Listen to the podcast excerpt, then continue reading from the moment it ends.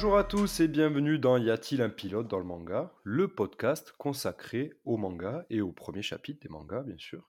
Pour ça, comme d'habitude, euh, je suis accompagné de Seb. Comment ça va, Seb? Salut Val, très très bien et toi? Ben, Ça va au top. Euh, très content euh, aujourd'hui de se retrouver, encore une fois, tous les deux. C'est... Ouais, ça fait du bien de revenir un peu aux, aux valeurs sûres sur pourquoi on, on se connaît. Et on, se- on- je recommence. Ouais, ça fait du bien de, se- de revenir un peu aux valeurs, euh, aux valeurs sûres et, et sur quoi on est, on est connu en fait, hein, euh, de notre duo, de notre duo inséparable. Et ça fait du bien encore une fois, pour la deuxième fois de, de l'émission, de te laisser la main sur l'épisode. Et ça, c'est cool. Et ça, ça me fait très plaisir, surtout pour euh, l'œuvre pour laquelle on traite, que, Bah que l'on va traiter. Euh, très très cool. Je te propose, avant, euh, avant qu'on attaque, euh, je te Ouais, propose de, qu'on discute un petit peu. est-ce que tu as lu, tu as, regardé des trucs dernièrement dont tu veux nous parler, une dernière lecture, dernier visionnage? Euh, moi, ça va être plutôt une dernière lecture. euh, elle n'est pas encore licenciée à ce jour. C'est la, la seule exception en fait que je, que je fais pour ce type de lecture-là. En fait, je lis sur Manga Plus euh, de manière très très assidue la série Blue Box. Euh, donc la série Manga Plus, pour rappel, c'est la, c'est l'application du, du Shonen Jump hein, en fait en version, en version numérique, où on a toutes les prépublications en fait du, du Shonen Jump. Alors la, la série Blue Box en fait, elle est, elle est en anglais, donc c'est pas forcément toujours ultra accessible, parce que on le sait des fois le, les traductions anglaises c'est pas toujours évident, puis on a, on a toujours du mal un peu à ressentir en fait Ouais. l'atmosphère de, de la série. On avait déjà fait la réflexion on, sur, euh, on en avait parlé sur Sakamoto, ouais. Exactement, avec, euh, avec Loïc. Blue Box, ça, parle de quoi En fait, euh, alors les noms des personnages, je m'en voudrais pas, mais vous, allez comprendre l'atmosphère. On parle en fait d'un jeune adolescent euh, qui, qui est donc au, secondaire, je crois qu'il qui est au lycée, et qui tombe en fait amoureux en fait d'une d'une nana qui est son aînée de, de plus d'un an, un an et demi, qui est donc une classe au-dessus de lui. Et, et du coup, en fait, bah, en fait, sa seule manière de pouvoir la voir, parce qu'elle elle est en fait, elle est en études de, sport et elle fait du basket à un niveau assez, assez élevé. Et lui, sa seule manière en fait de pouvoir la voir, lui fait du badminton, mais un peu en mode chill, un peu en mode détente, c'est justement bah, de, de- de devenir meilleur en badminton et de se renforcer, puis de rentrer un peu dans l'élite des joueurs de badminton. Donc, il va devoir un peu s'arracher pour pouvoir bah, être un peu plus présent sur les terrains et un peu plus la croiser. Et le hasard fait que, un petit hasard de, de scénario, fait qu'en fait, ils vont se retrouver à cohabiter sous le même toit. Puisqu'en Oh, fait, les, que les parents de, de cette jeune demoiselle vont, être, vont pouvoir accepter un poste, et pour ne pas justement lui casser son, son année scolaire, euh, bah, elle va se retrouver à aller habiter chez les parents de, les copains de ses parents, qui s'avèrent être les parents de notre héros. Comme de par hasard. comme de par hasard. Mais c'est super, c'est hyper rafraîchissant, c'est un, un shonen romantique qui est euh, écrit et dessiné par une, par une femme, donc j'ai pas le, le nom de l'autrice sous les yeux, mais c'est chouette, moi je trouve ça hyper rafraîchissant, c'est de la tranche de vie. Alors on n'est pas axé sur le sport, hein, vous attendez pas à avoir des matchs de basket, Oui. il y a un petit peu de matchs de badminton, de badminton, excusez-moi, Euh, mais c'est cool, c'est très très cool, et j'ai très très hâte que, que ça soit licencié en France, parce que je pense que ça sera euh, un stand-by. Mais si vous voulez la découvrir, je vous invite à aller sur le, sur le Shonen, euh, sur le Shonen Jump, euh, donc euh, avec l'application Manga Plus. Mais c'est très très cool. Et pour info, je pense qu'il y a de fortes chances que ça soit licencié parce que c'est dans les tops des votes. J'ai regardé ça récemment là sur, sur Twitter, j'ai vu ça. C'est dans les tops des votes des lecteurs du, du Shonen Jump. Donc euh, on croise les doigts. Ok, serait cool. Ce serait très très cool. Et toi, Val, qu'est-ce que tu lis en ce moment? Qu'est-ce que tu Eh regardes? bien, euh, moi, j'ai euh, j'ai une grosse annonce à faire. Ah ouais. Euh, toi, tu es au courant, mais voilà. Ah oui. Je, tiens à on- annoncer officiellement que euh, j'ai enfin, ça y est, je me suis lancé sur Bleach. Alléluia. Oui, Voilà. oui. Applaudissements. Oh là là là, Non, il n'y en a pas. Non, mais, Mais tu, les ramènes, tu les euh, rajouteras en montage. euh, oui, bien sûr. et ouais, donc j'ai commencé Bleach. Alors, bon, euh, je vais pas raconter l'histoire de Bleach parce que bon, c'est un des Big Three, donc euh, Tu on, peux on va éviter. Non, mais re- c'est l'histoire de, de Ichigo Kurosaki qui euh, euh, s'avère, euh, qui un jour se retrouve à devenir Shinigami par intérim. Et donc Shinigami, c'est un, un chasseur d'esprit. Ouais, c'est ça comme ça, ouais. ça. Chasseur Un chasseur un d'âme, un chasseur d'esprit. Pas de démons, c'est pas vraiment des démons, mais chasseur Ouais. d'esprit. C'est les, on va dire, c'est les, âmes torturées qui ont, dérivé et qui sont qui devenues dérivé, euh, voilà, des entités exactement. malfaisantes, quoi, Qui n'ont pas réussi à, à rejoindre la Soul Society. Soul Euh, Society, bien sûr. yeah. Et euh, donc il se retrouve à devenir Shinigami euh, par intérim et puis il se trouve qu'en fait bon ben voilà shonen, grand shonen. Il se trouve que, Ichigo, il est un peu fumé, quoi, et un peu trop cheaté et voilà et on va suivre ses aventures et donc moi, j'avais eu beaucoup de mal. Je crois que c'est la 4e fois que je m'essaye à Bleach. J'ai essayé en manga, j'ai pas réussi. J'ai essayé 2-3 fois en animé, j'ai pas réussi. Mais grâce, notamment à Seb, mais aussi à Kevin de Mangayo, avec qui on avait fait Ouais. l'épisode sur. Assassination Classroom, à qui on dit bonjour, je me suis un peu poussé, je me suis un peu forcé à y aller Ah et il fallait. Putain de merde, qu'est-ce que c'est stylé! Je je suis complètement, je suis je suis complètement dans le dans dans le truc, là. Ah, Là, tu es je matrixé, là, je crois, je suis complètement matrixé, là, heu, ça y est, je Alors tu l'as pas tu l'as heu pas dit, mais tu l'as dis-le quand même, précise que tu tu y es rentré par l'animé, du coup? Ouais, ouais, je regarde en anime, je regarde en anime en VF, donc oui, je me fais du mal, oui, j'aime ça. Mais franchement, je prends du plaisir, donc c'est le plus important et après, je jette un œil quand même, pour essayer de voir où j'en suis au niveau des tomes, dans l'anime. Pour pouvoir, si j'ai envie, un jour, heu, boum, heu, passer directement sur le sur le manga. Je pense qu'il y a des des combats que j'ai vus là en en animé qui qui sont hyper stylés.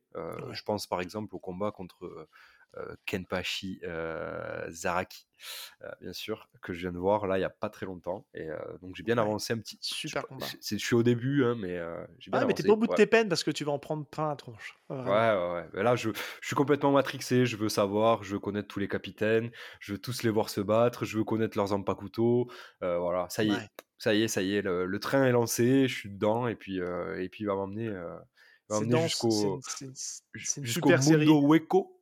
Bah, ouais, non, mais c'est une super série parce que c'est vraiment moi, j'adore le dessin de Tite Kubo et heu et je rêve, je le dis ici, hein, mais je rêve d'une perfect de Bleach. Ouais, ouais, ouais. Tu sais que je regarde tous les jours les news, hein, pour savoir s'il y a une perfect Bah, qui va bien. sortir. S'il y a perfect il y a, ça veut dire qu'on se réengage encore dans au minimum 36 volumes, je pense, que je crois qu'elle fait 72 volumes, la série. Ouais, Donc heu, c'est c'est-à-dire ça. que c'est bon, faut faire de la place dans la mangatech, mais c'est tellement, Je ma pense boule en termes de à dessin. côté. Ouais. Après ça je je je conf je confirme, hein, ce que tu ce ressenti que tu as de rentrer dans l'œuvre qui est qui est pas évident. Il y a un côté très lourd à lire, hem, lourd dans le sens d'absorber tout ce qu'il y a à absorber de Bleach. C'est vrai que le début est assez laborieux. Je te confirme, moi, la toute 1re fois que j'ai lu Bleach, il y a très longtemps, attention, mode vieux con, heu, activé. Mais heu, mais en tout cas, je m'y suis pris à 2 fois quand même pour relire Bleach et après la 2e fois, c'était la bonne et je me suis embarqué dans le bateau Bleach et ça a été que du bonheur. À vrai dire, trou j'ai trouvé, c'est pour ça que j'ai eu du mal à rentrer dedans, que je il y a un manque d'intérêt, hem, qui se fait dans les premiers, heu, qui se fait dans les premiers tomes et dans dans les premiers épisodes, dans les 2 premières saisons, si je me trompe pas. Où, en fait, on n'arrive pas à l'essence de Bleach qui va être, heu, la Soul Society et et les capitaines et ce qui va se passer là-bas, quoi. On est toujours, heu, entre notre le monde, le monde réel et des esprits qui arrivent et qui attaquent le monde réel. Heu, donc c'est obligatoire pour on est obligé de passer par là, mine de rien, pour pouvoir comprendre après tout ce qui va se passer et pour amener toute l'intensité, heu, dans les arcs suivants, j'imagine. Mais c'est un peu laborieux, on en discutait toi et moi et c'est vrai qu'un Naruto, démarre très, très vite, quoi. Là où Bleach, un peu plus doucement. Mais One Piece, c'est pareil, donc Ce qui fait qu'en fait, je pense, ce qui fait que ça te ça ce ressenti-là, j'y réfléchissais pendant que tu parlais et qui va un peu faire écho un peu à notre émission, c'est qu'on on a les les 1ers chapitres qui sont très, très forts puisque c'est limite du climax sur climax. Il récupère, heu, il récupère l'épée, heu, elle est 2 fois plus grosse que celle de Ryuka. Il défonce un, il défonce une, je sais plus comment on les appelle d'ailleurs ces ces démons, enfin Les ces ces Holo. a les voilà, il défonce un Holo. Fait très longtemps que je l'ai lu, hein, faudrait que je le relise et en fait, après ça retombe derrière et c'est là que c'est laborieux parce qu'en fait, l'auteur veut absolument nous présenter tous les persos secondaires qui vont être nécessaires à la suite de l'histoire et c'est là que c'est laborieux. C'est là qu'il y a un petit peu ce tunnel un peu qui est un peu long, qui peut faire qu'on décroche Bah, je trouve que ça fait très One Piece, hein, moi, hein, ouais, et ça et c'est, ça heu dure, et ça dure 2 tomes et on peut vite décrocher, avant d'arriver vraiment dans le cœur, dans le cœur du manga qui est la Soul Society. Et même, même un peu après parce qu'en fait, avant de que ça devienne, intéressant à mon à mon humble avis, hein, ce qui est, l'arrivée à la Soul Society, cet arc-là. Avant ça, les personnages secondaires ainsi que Ichigo doivent, monter en compétences, doivent step up et donc pour pouvoir arriver dans un endroit où là, les mecs, ils sont quand même assez chauds. Donc il faut qu'ils aient le niveau, quoi. Donc c'est intéressant de faire ça. Mais c'est un peu laborieux et bon, mais je recommande tous ceux qui ont pas encore mis le nez dans Bleach, vraiment, moi je vous le dis, c'est la 4e fois que j'essaye, forcez, allez-y. c'est un peu dur au début, c'est pas grave, parce qu'après, on est pris dans le truc et c'est que du bonheur. Exactement, c'est que du Je suis très très content en tout cas que tu sois enfin entré dans Bleach. Ça On va dire parler. que on va en parler, forcément. Ça, ça risque d'arriver cette année, je sais pas quand, On mais c'est ouais. obligé qu'on en parle cette année. Ouais, ouais, ouais. Euh, alors, on vous cache pas qu'on a le planning jusqu'à l'été qui, qui est déjà bien rempli, parce qu'on a déjà pas mal de choses prévues. Parce qu'on est des gens prévoyants. Peut-être à la rentrée. YPDLM. Mais why not à la rentrée? Ouais, ça pourrait être bien de redémarrer à la rentrée avec un gros banger. Mais, euh, mais c'est compliqué, Bleach, tu vois, de, pour moi, comme ça fait partie du, comme tu dis, du Big Three, euh, c'est compliqué juste d'en faire un, un YPDLM classique, à voir. De toute façon, on a des petites choses à vous, à Et vous amener et je vais te laisser les te dire, euh, l'œuvre qu'on va traiter aujourd'hui, C'est un peu la même. eh, bon, Mais on va. d'ailleurs, Oui, voilà, je te laisse remettre un peu du contexte sur. exactement. sur on a fait deux, trois petits ajustements. L'idée, c'est quoi? C'est pas qu'on soit enfermé en fait dans ce concept de premier chapitre. Donc, on va reposer un petit peu les bases. C'est aussi pour ça que se retrouver tous les deux, ça fait du bien parce qu'on a à rediscuter. Et clairement, on a. Alors, ça s'est pas ressenti au niveau de la sortie des épisodes, mais on a. Ça fait un petit moment qu'on n'a pas record. Ça va faire pratiquement un mois qu'on n'a pas record tous les deux quelque chose. Alors, si on enlève forcément Ranking of King, qui était un peu spécial, mais qui était une petite capsule de 30 minutes parce qu'on s'est vu, on s'est vu il y a deux semaines, parce que là on enregistre, on est le 21 avril, donc on a daté cet épisode qui sortira très certainement début juin. Donc vous l'écouterez, mais ça peut se couper au montage si c'est chiant. Mais en tout cas, tout ça pour dire que euh, on a fait quelques réajustements et je te laisse en parler euh, justement, euh, de, remettre un peu les donc choses comme il faut. rapidement, comme on a l'habitude de le faire, le concept de l'émission, c'est quoi? Donc, c'est de partir du premier chapitre de l'œuvre, qu'on appelle le pilote, d'où le y a-t-il un pilote dans le manga, si on a des Clin premiers auditeurs qui nous écoutent, bien sûr. Et, euh, et, on va s'en servir en fait euh, de ce premier chapitre comme, euh, comme, comme pré- euh, euh, prétexte, on peut dire Ouais, ça, comme prétexte pour le décrypter et surtout pour échanger sur euh, l'œuvre de manière générale, sur euh, son, est- son esthétisme, euh, l'est- l'esthétisme donc du dessin, sur ce que ça traite, sur la partie scénaristique et, et sur ce qu'on en a pensé, si on aime, si on n'aime pas. Généralement, ce qu'on se disait avec Seb, c'est que lorsqu'on va traiter un manga qui est quand même assez récent, on va notamment donner notre avis et, à chaud sur l'œuvre et notre avis sur ce que ça va devenir, comment ça va partir, etc. Euh, et euh, lorsqu'on va traiter des œuvres un peu plus vieilles, un peu plus datées, euh, comme c'est le cas aujourd'hui avec Hunter x Hunter, bien sûr, ou Hunter x Hunter, on va plus s'en servir pour en parler de manière générale et parler du- de l'œuvre sans trop vraiment spoiler, mais au moins se servir du premier chapitre et après bah, développer sur l'œuvre. se rappeler un peu le souvenir de ce qu'il y avait dans ce premier chapitre, un petit peu en mode, euh, allez, on, on redécouvre un peu comment ça a démarré. Et, euh, et pour ceux, en tout cas, qui souhaitent démarrer, bah, c'est l'occasion aussi de la démarrer, s'ils s'ils sont passés à côté, parce qu'on peut pas tout lire. Et puis ceux qui l'ont déjà lu, bah, c'est se rappeler un peu ensemble de comment démarre l'œuvre. Donc là, l'œuvre du jour, euh, on va, s'en reparler. Mais alors, ça change pas fondamentalement le concept du podcast. C'est juste qu'en fait, c'est juste pour replacer un petit peu les choses et se dire que dans cette partie un peu décryptage et échange sur l'œuvre, on pourra se permettre dans certains cas, euh, peut-être soit un peu de spoiler, pas faire du gros spoil majeur, mais en tout cas d'aller un peu plus loin dans la réflexion, de pas se limiter juste au premier chapitre. Euh, parce qu'en fait, le dessin, bon, ça, c'est quelque chose qui est assez universel dans l'œuvre du manga, même si on a vu des auteurs qui ont des fois un peu glow up au cours de leur série, mais ça, on le, on le dit très souvent, ou des fois qui ont un Tite par peu, exemple. qui ont un peu, euh, qui ont un peu downgradé. Euh, là, ça va être clairement un peu l'auteur du jour, qui, a eu des petits soucis euh, de dessin au cours, de son, au cours des sorties.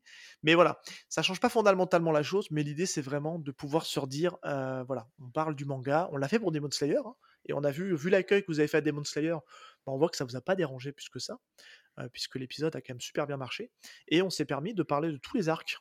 On a, on a mis un spoiler alerte, et puis on a quand même tout parlé, et c'est vrai que globalement, ben, c'est un épisode qui est- fait partie des épisodes qui ont été le plus écoutés, un des épisodes qui a été le plus écouté, et, euh, et donc c'est cool. Donc on se dit, voilà, on va pas se faire de limite, parce que ça veut dire qu'on se fermerait la porte à des trucs cultes qu'on voudrait parler, qui ont des super premiers chapitres, euh, ce qui est le cas pour l'œuvre du jour.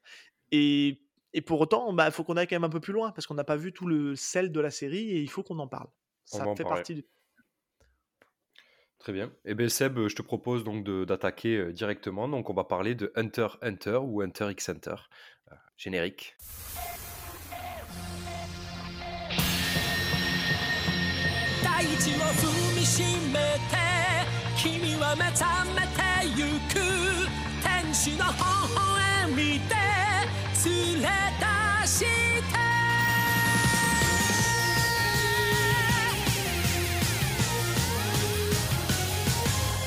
Ouais, bah, Hunter Hunter, c'est une de tes séries doudou, hein, avec FMA. Ah. Donc, heu, il fallait qu'on il fallait il fallait qu'on en parle.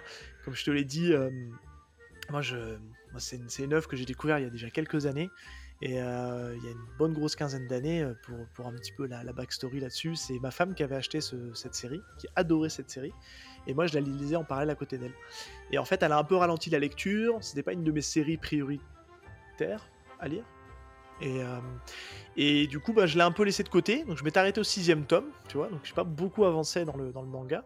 Et pour l'émission, donc je vous le dis tout de suite, moi je me suis remis à relire Hunter, donc c'est un pur kiff, heu, mais pour l'instant, j'ai lu jusqu'au, jusqu'au tome 8, heu, donc je vais y venir, il y en a 36 tomes de chez, qui sont édités donc chez Kana. Hunter Hunter, donc c'est dessiné et écrit par, hem, Yoshihiro Togashi. Yoshihiro Togashi, j'avais peur je de me permets de te le dire parce que je sais que tu as des problèmes avec les noms et j'ai horreur Ah ouais. quand tu les écorches. c'est ça. je, je, Exactement. je me permets. Euh, c'est aussi donc l'auteur, vous connaissez certainement euh, cette série. euh, moi j'étais un peu jeune, je l'ai pas connu, mais de Yu Yu Hakusho aussi, qui, a sorti, qui est sorti juste avant euh, Hunter x Hunter. Euh, une série, moi j'étais un peu jeune pour la découvrir. Alors elle est ressortie actuellement là chez Kana. C'est l'occasion de la redécouvrir, mais je me suis pas jeté dessus. Peut-être qu'un jour je m'y mettrai. Euh, alors c'est un shonen, hein, forcément, c'est du pur shonen classique. Quoique, on verra que c'est pas toujours évident. Euh, et ça a été surtout prépublié, prépublié pardon, euh, dans le Weekly Shonen Jump, comme à son habitude sur ce type de récit. Et c'est C'est sorti c'est du donc. bon gros euh, Neketsu hein, aussi, on peut, ouais, on peut le dire. hein. c'est du bon gros Neketsu. Et c'est sorti en 98 au Japon, et c'est toujours pas terminé. Et on va y revenir. C'est une série Ah. qui a connu beaucoup d'hiatus, euh, suite aux problèmes de santé de l'auteur, suite aux problèmes, euh, plein de choses, qui fait que ben, euh, aujourd'hui Mon on est à cœur 36 saigne. tomes, et ouais, et la série est toujours pas terminée. Est-ce qu'on va en voir le bout? J'espère. J'en rêve. que ça se termine. Et c'est ça aussi ça qui me fait un peu peur de me lancer dans la série. Et ça va être aussi une des choses qui fait que j'ai pas voulu trop avancer dans la série. Parce que déjà, à l'époque où je lisais moi, euh, il y avait eu déjà des pauses. Donc tu vois, c'était déjà quelque chose qui m'avait un peu bloqué. Je me disais, je vais attendre un peu. Et toi, finalement, après, je passe à autre chose. Hunter x Hunter, c'est aussi un animé. Il y a eu deux animés. Il y en a un premier en fait qui est sorti en 99, euh, qui a compté donc euh, 62 épisodes. euh, et qui a été surtout victime de censure. Il est connu parce qu'il était extrêmement censuré, euh, parce qu'on va se le dire, le manga est assez violent. Donc euh, bah, il y a eu un peu de coupe et des choses, ça a un peu euh, dénaturé un peu l'œuvre. Euh, et il y, a eu un- il y a eu un remake, un remaster, une refonte de l'animé ouais, ils ont ressorti l'anime euh, en 2011. en nouvelle génération, comme ils l'ont fait d'ailleurs pour. produit euh, par un autre studio. euh, euh, j'ai pas dit, j'ai pas donné, j'ai pas écrit dans le déroulé le nom du premier studio, euh, mais parce qu'il est pas hyper.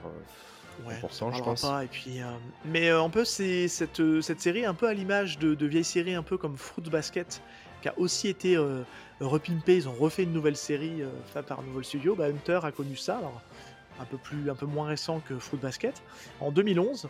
Euh, c'est dispo chez, euh, chez Netflix. hein. Vous avez les, toutes les saisons qui Ouais, sont dispo chez Netflix. Netflix et Il y a- ADN. il y a, je crois qu'il y a six saisons de disponibles. Et c'est le studio Madhouse euh, qui a du coup qui s'est occupé de faire, de faire comment dire les, les 148 épisodes de Hunter x Hunter. Énorme Euh, studio, hein, Madhouse. ouais, euh, Gros studio Madhouse. Hein. Madhouse, je crois euh, entre autres, euh, c'est One Punch Man. Ouais, c'est Death, euh, Death Note aussi, il me semble, oui. Il me semble. Hein. One Punch Man, là je, suis- je suis en train de d'écumer un peu. Il y a, il y a beaucoup, beaucoup, beaucoup de beaucoup, beaucoup de séries. Waouh, c'est un truc de fou. C'est un gros gros studio Madhouse. hein. Moi je sais qu'ils sont. Puis en plus, ça fait un petit moment qu'ils sont dans le, dans le Ouais, game. ils sont, dans, ils sont dans le game depuis un bon, bon petit moment. Ouais, ouais je te confirme. en Alors, je général, vois, je vois plus- pas euh, Death Note. Ah, je Euh, me suis peut-être trompé. Mais peut-être que je l'ai Ouais. je, le, je, je me suis trompé. Euh, sinon, je le vois pas, mais par contre, ouais, bon, il y a du One Punch Man. Si, Death Note, Ah. exactement. Ah, tu Death. Note, Devil, Devil May Cry. J'imagine que ça doit être en, en lien avec le jeu. Mais ouais, Death Note, euh, Hunter Hunter, One Punch Man plus récemment, en 2015. Ouais, il y, a, pas mal de choses. Il y a pas mal de choses. Bon, Hunter Hunter, pour les deux du fond là, qui, qui, qui, qui auraient loupé, euh, loupé ça à sa sortie puis qui seraient passés à côté, bah, ça parle de quoi?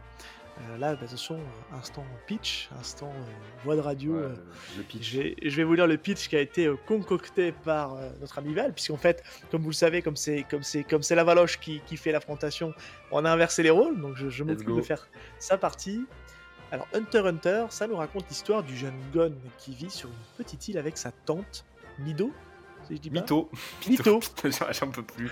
Ah, Tu vois C'est sûr qu'il. Je vous promets. euh, ça va être le running gag. Je, je- je vous jure que s'il est à côté de moi, mais je, lui défoncerai sa gueule tellement il écorche les noms. J'en peux plus. J'en peux plus.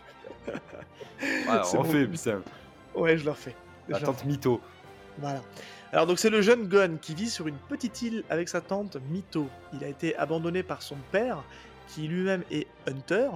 Euh, un hunter c'est quoi C'est important peut-être de rappeler ce qu'est un hunter. Un hunter c'est une, c'est une personne qui explore l'inconnu. C'est des chasseurs en quête de nouvelles choses à découvrir.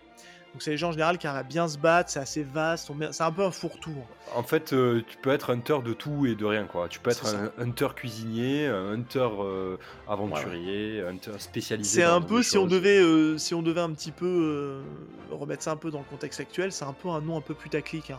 Parce que clairement, c'est un peu il y a un peu à boire et manger dans le côté hunter quoi. Ils font pas que chasser. Les hunters, il y a des hunters Oui, oui, oui. qui sont plutôt dans la défense. Bah, c'est la dans- chasse de manière générale. Ils chassent des, des, des- des nouvelles choses, quoi. Mais dans Ouais. tous les domaines. Et euh, c'est un peu l'élite de l'humanité, euh, souvent décrit comme ça, euh, les hunters, dans, dans la série en tout cas. Donc le petit personnage de Gon qui donc qui a 12 ans au début du récit, qui lui bah, décide aussi de devenir un hunter. Et ça va pas être facile, faut se le dire, hein, parce qu'il va devoir passer par pas mal d'épreuves. Et bah, c'est du pur shonen, hein, il va monter en puissance, il va rencontrer plein de nouvelles personnes, des nouveaux amis. Peut en citer trois, les trois du début qu'on rencontre assez rapidement, que sont Kurapika, Leorio et Killua. Et oui, parce que moi, en- le R, je le prononce comme un L, parce qu'en japonais, les R se roulent. Et euh, puis voilà, et puis grosso modo, euh, c'est une petite, voilà, c'est une histoire assez basique. Il est assez solitaire, même s'il est avec sa tante, il est assez tout seul hein, quand même. Il est ami avec euh, les animaux de la forêt, et puis il part vers une nouvelle aventure, se faire plein d'amis, et puis atteindre un but. C'est du pur shonen. Vous l'a. Ouais, son but, euh, de toute façon, on va le voir dans le premier chapitre, il, le- il en parle. Mais ouais, clairement. Pur shonen neketsu, euh, bon pitch, hein Sympa le, peu- ce petit pitch là quand même. Ouais, il est bien, il est bien, Alors, il est pas c'est mal. C'est pour, le petit comique de répétition où on dit ça à chaque épisode depuis 14. D'ailleurs, euh, c'est le 14e YPDLM, on l'a pas dit, mais voilà. C'est le 14e Ouais. épisode. Oui, voyez les C'est gars. mon chiffre voyez- pour bonheur. Et c'est euh, une de mes œuvres préférées. Tout est lié. Vous voyez la baisse de qualité quand même, je veux pas le dire, hein, mais Ouais, il c'est oublie de dire le numéro de l'épisode. C'est ça. Seb, est-ce qu'on passerait pas au, au pas à pas euh, du Ouais. euh, premier chapitre? Tiens, juste avant de démarrer sur le, sur le truc, instant un peu vieux con, vieux con, t'es à quelle édition, toi, de ton manga, tiens, juste pour regarder? Alors, euh, tiens, je, je jette un œil. Euh, alors moi, mon tome 1, mais moi je les ai achetés très récemment. hein, Ouais, parce ouais. qu'en fait, euh, je crois que c'est la- une des premières séries que j'ai achetées quand je me suis mis à acheter des mangas, c'est Hunter x Hunter. Parce que bah, je suis un énorme fan. Et je suis à la euh, 21e édition. Ouais. Alors, moi, je l'ai pas acheté au tout, tout début quand c'est sorti, mais, euh, mais je l'ai acheté quand même assez euh, pas longtemps après. J'étais à la sixième édition. Ah, ça se vend bien quand même. hein. Ouais. Ça se vend bien. Mais c'est là que tu te rends compte quand même que, euh, bah, mine de rien, il y a un petit écart de génération tous les deux. Ouais, bah ouais, ouais. Mais euh, Voilà. c'est fou, enfin, quand, quand j'ai vu euh, 21, euh, waouh. Euh, Ouais. c'est- Il y a eu beaucoup d'éditions, enfin, c'est cool. Ça veut dire que le manga vit toujours, malgré tout, malgré les Ouais, tu vois, moi, malgré, euh, les plusieurs années de euh, où on n'a pas la suite.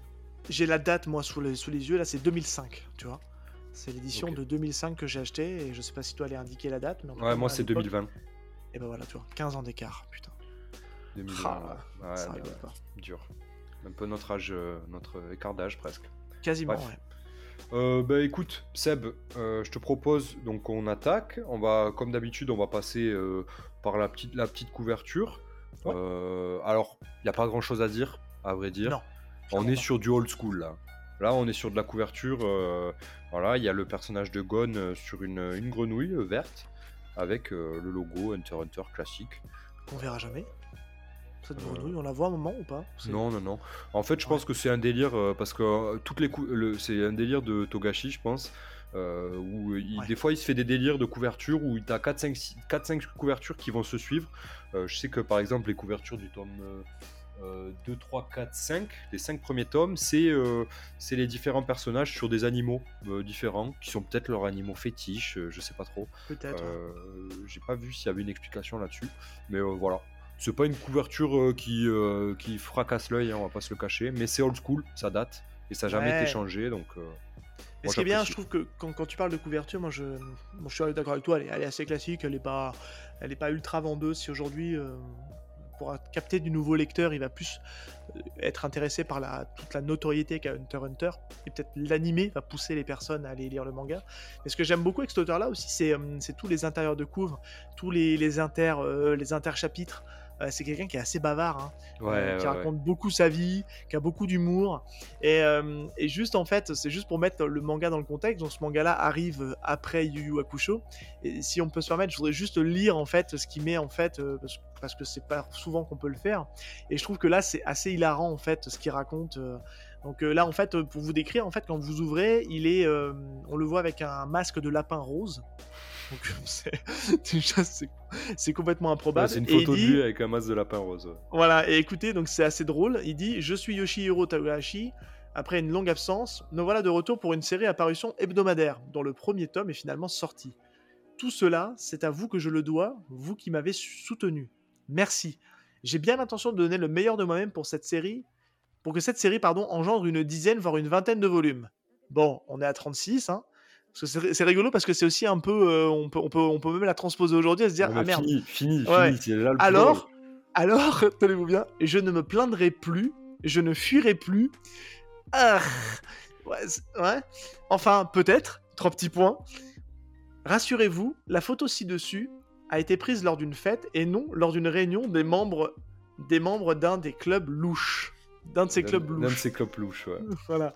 C'est Ouais, très drôle parce que c'est c'est très annonciateur en fait de ce qui va se passer parce qu'on en parlera après mais euh, c'est une série qui a connu beaucoup d'hiatus, beaucoup de plaintes de l'auteur. Connaît justement, son dans plus gros ces, euh, hiatus actuellement. euh. Exactement. Et pourquoi je vous parle de cet intérieur? Parce que c'est hyper croustillant. Si vous voulez voir la, le, le mental de l'auteur se dégrader, vous lisez les intérieurs de couve. Moi, il y a même un moment, en fait, je ne lisais pas la série. Dès qu'un nouveau Hunter Hunter sortait, à l'époque où je travaillais en librairie, je regardais les intérieurs de couve. Ouais, bah Et ouais. juste ça, Il raconte alors- son voyage en, en Égypte. euh, C'est ça. C'est à la avec fois sa- avec sa femme. euh. bidonnant parce qu'il y a des trucs très drôles et c'est à la fois très inquiétant. Et ça, on en parlera après parce que ça met en avant une certaine, euh, un certain fonctionnement du jump et de la pression qu'il peut y avoir Ouais. sur les auteurs. Et on se regarde pour la fin, du, la fin de l'émission. On va un petit peu débattre avec Val sur justement sur ce, sur ce point-là. Clairement. Et ensuite, on a cette petite page de, page de présentation. euh, moi, j'ai appelé prologue euh, avant le début du chapitre. euh, euh, où, euh, on a une espèce de voix off qui, euh, nous présente euh, l'univers dans lequel euh, se passe Hunter Hunter, où on nous dit euh, animaux monstrueux, espèces rares, richesses enfouies, trésors cachés, monde des démons, terres inexplorées, et certains hommes sont attirés. euh, le mot inconnu dégage quelque chose de magique, et certains hommes sont attirés par cette force. Voilà. Et donc ben là, forcément, on parle des Hunters, hein, bien sûr, qui sont attirés par tout ça. Ouais, parce Donc, que la page d'après, dit. la page d'après, il met, c'est bien mis, on les appelle les hunters. Ah ok. Ah oui, on les appelle les Hunters, je l'avais pas vu. Ouais, bien vu. Donc voilà. Euh, Donc euh, bon, euh, petite mise en contexte euh, classique. Ouais, On a, on a connu mieux quand même hein, comme mise en contexte. Faut dire que, si on peut dire une chose, c'est que c'est quand même assez daté, hein, Hunter Hunter, euh, mine de rien. Euh, quand on compare avec des œuvres qu'on a faites qui sont bien plus récentes, euh, par exemple, là j'ai Kaiju sous les yeux, où la- l'introduction de Kaiju elle est quand même assez claire. La petite page d'intro, euh, ça, a suite. 24 ans hein, quand même, hein, donc on peut lui, on peut lui Ouais. accorder ça. hein. Carrément, ouais. Clairement. Et euh, bah, écoute, Seb, euh, on, passe, euh, on passe au début. Ouais. Je te propose. Allez, let's go. Euh, du coup, bah, premier, euh, premier, première partie euh, de, de ce premier chapitre qui est très court, qui s'appelle le, jour de- le jour de départ. Le jour du départ, c'est ça? Ouais. Euh, Le jour du départ, qui fait 34 pages, j'ai compté, euh, il me semble. euh, si Oui. on enlève les premières pages du début. Euh, et donc ça va être euh, un pas à pas assez court, hein, euh, parce qu'il y a pas grand chose à dire, euh, il n'y a pas grand chose dans ce premier chapitre. On nous présente très peu de choses.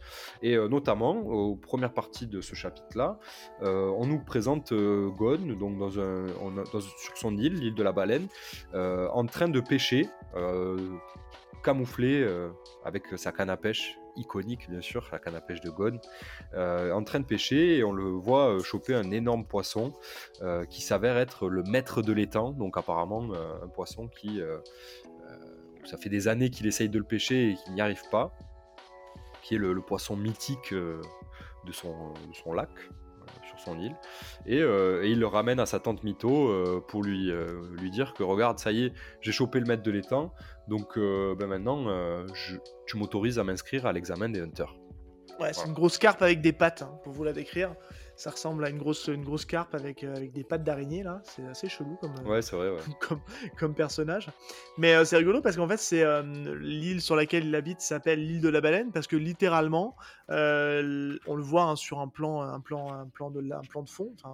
Ça ressemble à une, ça ressemble à une baleine. Ouais, une forme de baleine, ouais. C'est aussi simple que ça. Moi, c'est une intro qui me fait beaucoup, beaucoup, beaucoup penser à le début de Dragon Ball en manga. Euh, Puisqu'on on a aussi ce passage où on voit euh, Goku euh, livré un peu à lui-même, errer dans la forêt, chasser, pêcher pour se nourrir avant de rencontrer Bulma. Vous le savez tous, hein, je vous apprends rien. Mais alors, je sais pas si c'est voulu ou pas, mais moi, quand j'ai relu ça, en fait, ça m'a rappelé les bonnes vibes de l'époque. de l'époque de, comment dire de, bah, de Dragon Ball. Et c'est vrai que je trouve que c'est on y voit tout de suite déjà, on commence déjà à voir la patte, euh, la patte Togashi euh, avec son- sa façon de dessiner les personnages qui est, qui est vraiment propre à lui. Ouais. Euh, et sa façon aussi pareil de, de dessiner aussi certains décors sur certaines cases ou son ou son non décor on va dire mais ça on y reviendra On commence Mais, à esquisser son, son imagination qui est, qui est débordante. ouais Ça se voit qu'il prend du kiff à, dessiner la nature comme ça et à inventer des paysages euh, euh, qui ressemblent aux nôtres, euh, mais, mais qui sont très singuliers aussi, qui sont imaginaires, mais qui s'inspirent de, notre monde. Et moi, je trouve ça trop stylé. Et c'est d'ailleurs très bien retranscrit en, en animé. Mais on sent qu'en tout cas sur ce premier chapitre-là, il a mis, il a fait l'effort de, vraiment faire un, dessin abouti, un dessin travaillé, ce qui sera, on le verra un peu plus tard, pas forcément toujours le cas dans la, dans la suite de son œuvre. Ouais. Et euh, d'ailleurs, donc Gon euh, montre euh, à, à la tante Mito la carte d'inscription pour l'examen des, des Hunters, puisqu'il a 12 ans il a envie d'être Hunter. On, on comprend que c'est son objectif. Et il fait comprendre à Mito qu'il faut qu'elle tienne sa promesse maintenant et qu'elle le laisse s'inscrire à l'examen des Hunters, puisqu'en fait, euh, il, a, il a ça dans le sang. C'est écrit dans une case avec euh, une image qui va s'avérer être l'image du, père de Gon. Euh, et euh, on va comprendre euh, dans les pages suivantes que, euh, euh, que Gon fait, fait ça pour euh, très certainement aller euh, à la recherche de quelqu'un. Mais qui ça peut bien être Voyons, Shonen Neketsu. hein Bref. Euh, et euh, on arrive donc à, à la deuxième partie euh, du, euh, du chapitre qui va être un, un flashback où on voit donc Gon. euh, tu, tu veux peut-être représenter cette, cette partie-là du chapitre, Seb? C'est vrai que je m'arrête pas moi. Mais, non, non, mais tu aurais pu continuer, mais en fait, tout simplement, en fait, c'est ce chapitre, ce, ce flashback, en fait, arrive au moment où une, une grosse bébête mystérieuse euh, dont on voit les yeux briller, euh, on se dit oulala, il y a un danger qui approche, puis en fait, c'est une espèce de, de grosse peluche euh, toute mignonne qui, lui- qui lui saute dessus pour lui faire un énorme câlin. Et, euh, et c'est là où on saute directement en fait sur ce flashback où ça se passe trois ans plus tôt, où on voit justement Gon qui est sur le point de se faire euh, bah, de se faire dévorer par justement cette même grosse bébête. Et il est renard. sauvé. Ouais, c'est les ours renards. Voilà, le nom, le nom ne me revenait pas. Euh, une ours renard et son petit. Et euh, que je pense que la, mère du petit euh, pensait que son petit était en danger, donc euh, elle était là en mode un peu défense. Et il est sauvé in extremis par un mystérieux personnage avec un katana, parce que c'est un katana hein, qu'il a dans la main, qui, va le sauver et qui va tuer la bête. Mais finalement, Gon va s'interposer en fait au, face à ce, face à ce mystérieux personnage dont on va connaître bientôt l'identité, euh, pour garder en fait euh, la bête et en lui disant fais-moi confiance, euh, je vais réussir à la domestiquer, je vais réussir à en faire quelque chose. Et ce qui fait que, que ce personnage se, bah, revient un peu sur son idée, c'est que c'est le, regard de Gon qui va être un élément très important pour la suite du manga, parce que Gon a quelque chose dans ses yeux qui fait que ça le rend très convaincant et, et qu'on voit que c'est quelqu'un, c'est un personnage qui n'a pas une once de négativité dans ses yeux et qui a une conviction qui est très forte. Et donc on va apprendre en fait que ce personnage c'est en fait Kaito, qui est un hunter, comme il dit à 16 heures, donc il est un peu, c'est un peu le hunter un peu à la cool, et qui a été en fait le disciple de Jin. Et qui est Jin, Val? Le, père de Gon. C'est le père de Gon. Et c'est là qu'il va en fait apprendre que, que, son père, que son père est un hunter et, que justement, c'est ça qui va le motiver à vouloir devenir un jour Hunter pour aller sur les traces de son père. Ouais, parce qu'en fait, on apprend que. je, viens de m'en souvenir, je me souvenais plus de cette précision-là, mais Gon, plus jeune, pensait que ses parents étaient morts dans un accident juste après sa naissance, et en fait, donc Kaito lui apprend que son père n'est pas mort. Euh, et que Mito lui a menti pour euh, le protéger. C'est ça, exactement, pour euh, éviter que lui aussi parte, puisqu'en fait, ben, on apprend un petit peu plus tard, donc un, peu, un peu après ce flashback, juste après ce flashback, on, a la, présentation de l'objectif de Gon. donc ça, c'était obligatoire. On a besoin de savoir ça dans un premier chapitre, quel va être l'objectif du personnage principal. Et on apprend tout simplement qu'il veut devenir Hunter. Euh, un hunter. Pourquoi? Pour euh, marcher sur les, sur les traces de son père euh, et aller à sa rencontre. Puisque Kaito, son disciple, ben, l'a déjà côtoyé, donc il n'est pas mort. Ouais, puis c'est là en fait que clairement en fait on est on a, on a juste après on a cet échange avec Nito sur le fait qu'il lui explique ses raisons et c'est là où on rentre vraiment dans le côté très très shonen classique puisque en fait il exprime, euh, il exprime très clairement en fait son objectif, son goal ultime, euh, qui est de justement donc déjà premièrement de devenir hunter, et qu'ensuite la, la, plus difficile, euh, ça sera de retrouver son père, et c'est ce qui va être la chasse la plus difficile à effectuer, et c'est parce que comme ça qu'il pourra prouver que c'est le meilleur hunter qui existe. Donc c'est purement du shonen, puisque le héros veut toujours être le meilleur de quelque chose. Euh, Goku, il veut devenir le meilleur combattant. Naruto, il veut devenir le meilleur Okage.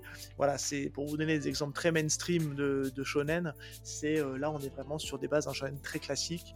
Mais vous verrez, ça casse vite les quelques règles par la suite. en fait, euh, même ce qui expliquait, c'est que le père de Gon est le meilleur hunter qui existe. Donc c'est apparemment le, le champion du monde. Et ça, euh, tu as totalement raison, ça reflète euh, des choses qu'on a déjà vues euh, dans d'autres shonen du genre. Naruto par exemple, avec le quatrième Okage. Oups, j'ai spoilé. Euh, ah mais euh, euh, et, tout simplement, donc le, chapitre va se clôturer, qui est assez court, sur le départ de Gon, qui qui explique à Mito que ça y est, il sait, il sait que son père est vivant, il va partir à sa recherche. C'est pour ça qu'il va passer l'examen de Hunter, et, et, donc il part de l'île de la Baleine en disant au revoir à, à, à Mito et en partant à la rencontre de son père. Mito étant très ému de le voir partir parce qu'elle le considère ben, comme son fils, elle l'a élevé. Donc c'est assez émouvant. Et Gon monte sur un, bateau et euh, on a la dernière case du chapitre qui nous dit que c'est ainsi que Gon commence son voyage euh, pour devenir hunter et rencontrer son père. Voilà. C'est du très classique et puis on sent que on sent que n'y a pas que des gens sympas sur ce bateau. Ça a l'air d'être le bateau où tous les hunters sont dessus pour justement aller passer l'examen. Et, euh, que bah, ça nous promet des, belles rencontres et des belles bagarres en, perspective. Ouais, carrément. Carrément. Bah écoute, euh, Seb, je te propose qu'on passe euh, directement au, décryptage. Ouais.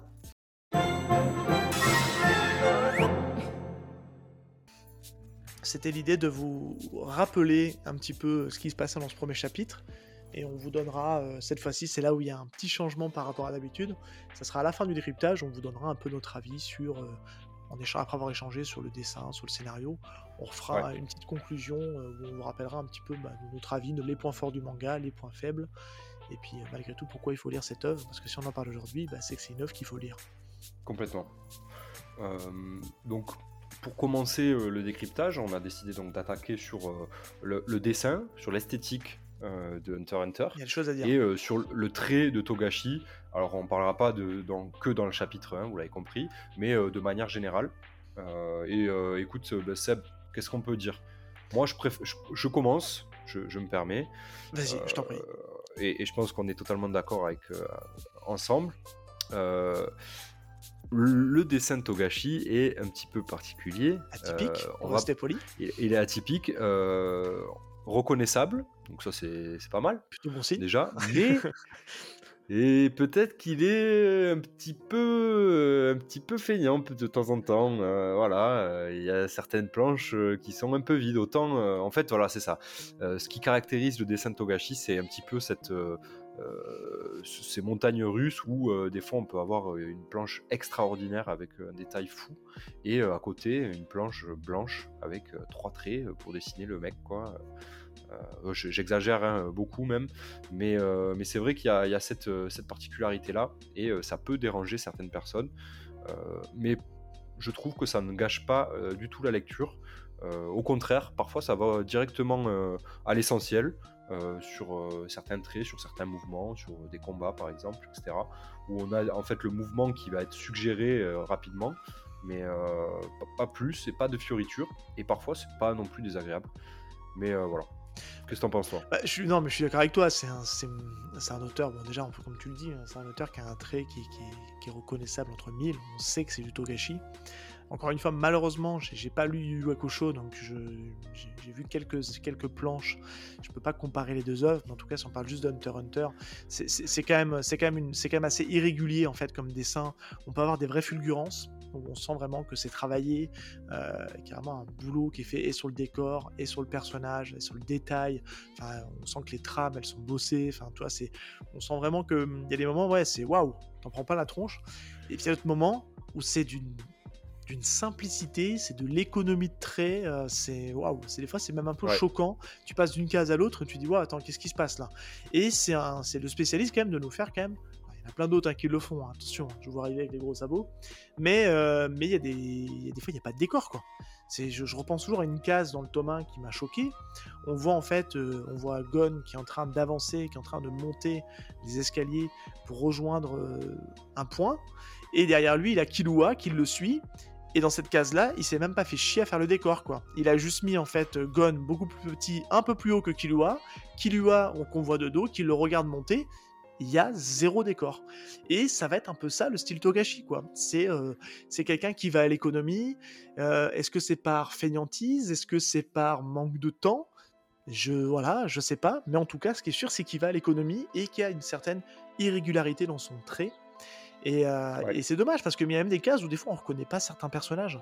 Parce que c'est ce que j'allais te dire, euh, même dans le chapitre là, euh, il y a, d'une page à l'autre où on a Gon qui dit au revoir les amis en parlant aux, ours renards là, un peu après le flashback pour leur dire au revoir parce que c'est devenu ses potes, où il est hyper cartoon, où il ressemble beaucoup au Gon de la couverture en fait sur, cette, sur ce dessin Et la page derrière, on a un Gon avec un, visage plus adulte limite, euh, un visage beaucoup plus, euh, euh, beaucoup plus déterminé, mais beaucoup mieux dessiné, je trouve. Il a, un, visage plus fin. On le reconnaît, on le reconnaît, hein, mais, mais c'est pas le même dessin. ça n'a pas du tout le même style. Alors c'est très certainement dû au fait qu'il veut faire retranscrire une certaine émotion euh, à travers le personnage, mais euh, ça arrive beaucoup dans l'œuvre où on a des personnages comme on a parlé de Kurapika au début.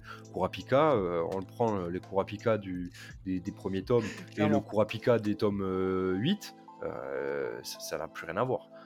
c'est un tout autre personnage. Même, même, même Isuka, c'est ça, Isuka. Isoka, ouais. Je le prononce bien. je prends des pincettes parce que je vais me faire tuer sinon. Mais euh, il a vachement changé de tête aussi. il n'a pas eu toujours la même tête. Euh, c'est vrai, Mais ouais, c'est. Euh, et puis il y avait des trucs qui m'ont choqué.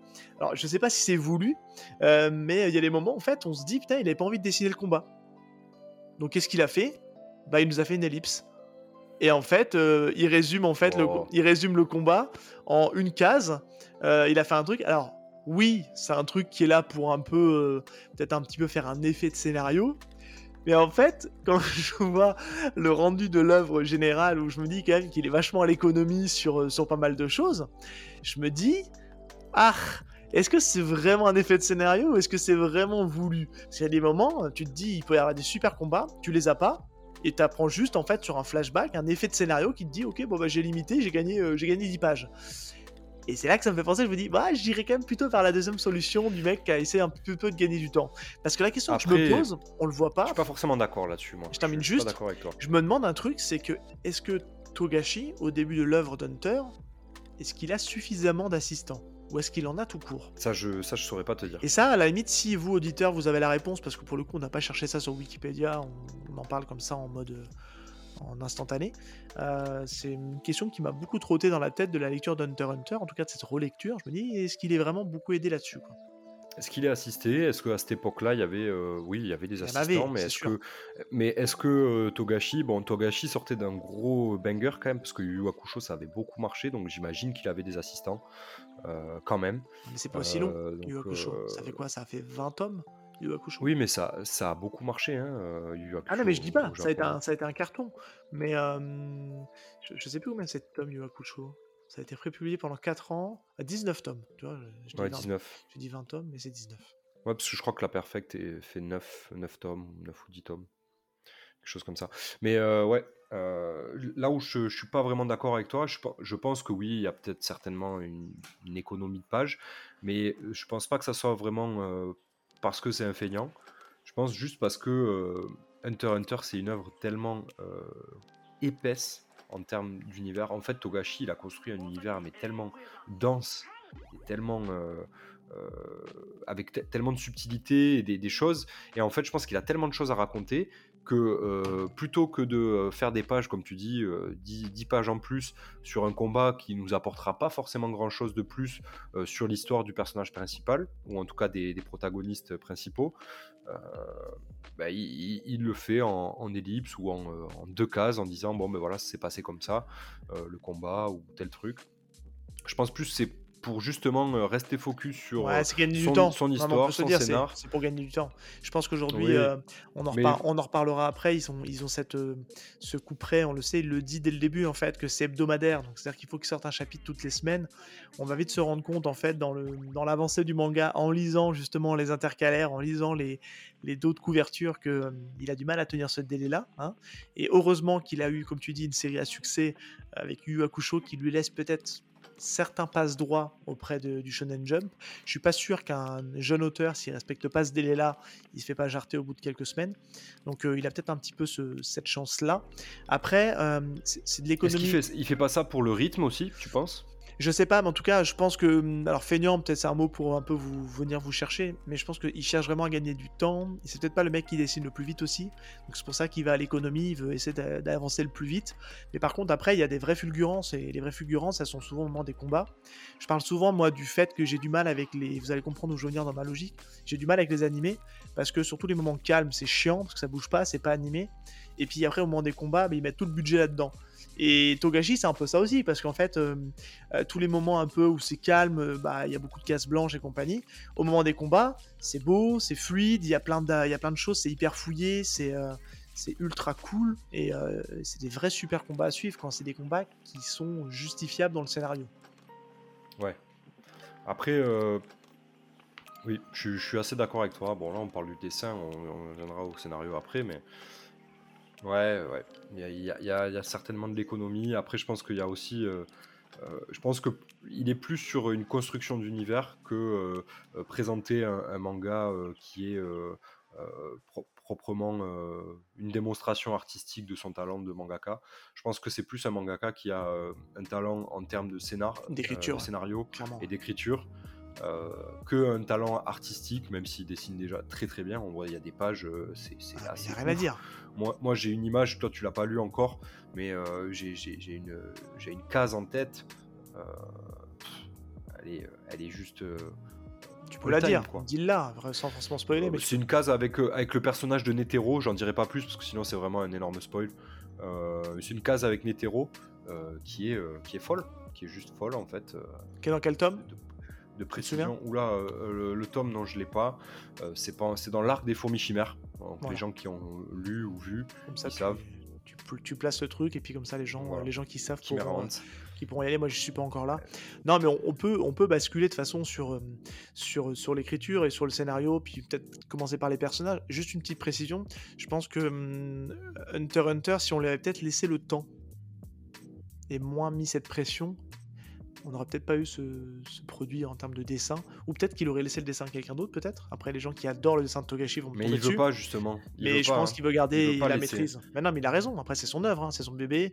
Je pense Il qu'il veut n'y a pas. que lui qui voit les choses comme ça. Et Parce que son dessin retranscrit euh, le, le monde, l'univers qu'il a créé dans Bien son sûr. cerveau, et donc il y a personne hein. d'autre qui peut, euh, voilà, exactement. Ouais. Je pense qu'il y a personne d'autre qui peut reprendre son dessin, donc euh, ouais. Après, on sait qu'il a aussi des problèmes de santé, notamment des problèmes de dos, Ouais. et qu'apparemment il a des problèmes, des- il a eu des problèmes pour dessiner. Euh, donc forcément, euh, peut-être que l'économie euh, du dessin, elle passe aussi par, par ce, ce, ce truc-là où ben, il, il en peut plus, il en a plein le dos littéralement. Euh, et donc forcément, il, Forcément, ça joue sur son mental, ça joue sur plein de choses. On, enfin, on le voit, hein, c'est, enfin, malheureusement, euh, on se le garde pour après, mais c'est vrai que ça a été, on sent un peu la descente aux enfers de Togashi sur Hunter Hunter. Après, je crois que Togashi, c'était pas, c'est un auteur qui avait pas une très très bonne hygiène de vie à l'époque, Ouais. euh, avant qu'il se marie et tout ça. J'imagine que maintenant c'est quand même mieux, mais euh, avant qu'il se marie avec Seb, Sakura. Sa- Sakura? Ouais. Pourquoi Sakura? C'est non, c'est pas Sakura? Card, sais pas. Card Captor Sakura, c'est pas ça l'auteur? Non, c'est pas elle, c'est pas elle. Ouais, C'est Sailor Moon. euh, c'est Sailor Moon. Ah oui, pardon. Mais ça, en, mais en japonais, ça s'appelle pas Card Captor Ja- Sakura? Mais non, Card Captor Sakura, c'est Card, Card Captor Sakura. Mais Sailor Moon, c'est Sailor Moon. Mais c'est pas elle qui l'a écrit ça? Et je crois pas. Hein.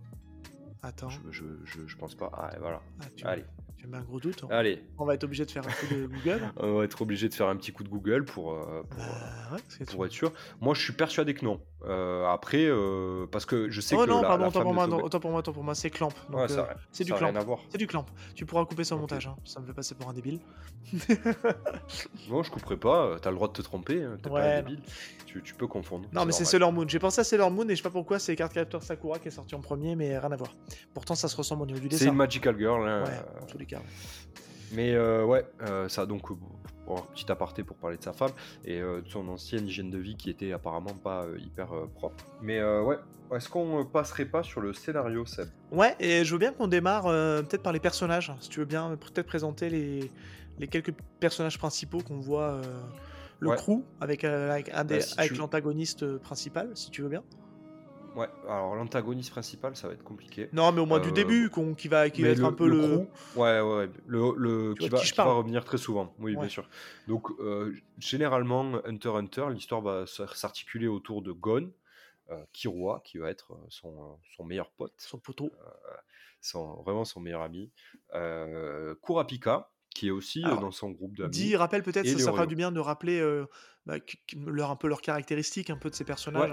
Alors euh, ouais, euh, donc c'est un petit, un, petit- un- un personnage petite taille. Il a exactement le même âge que Gon, Voilà. il a les cheveux gris.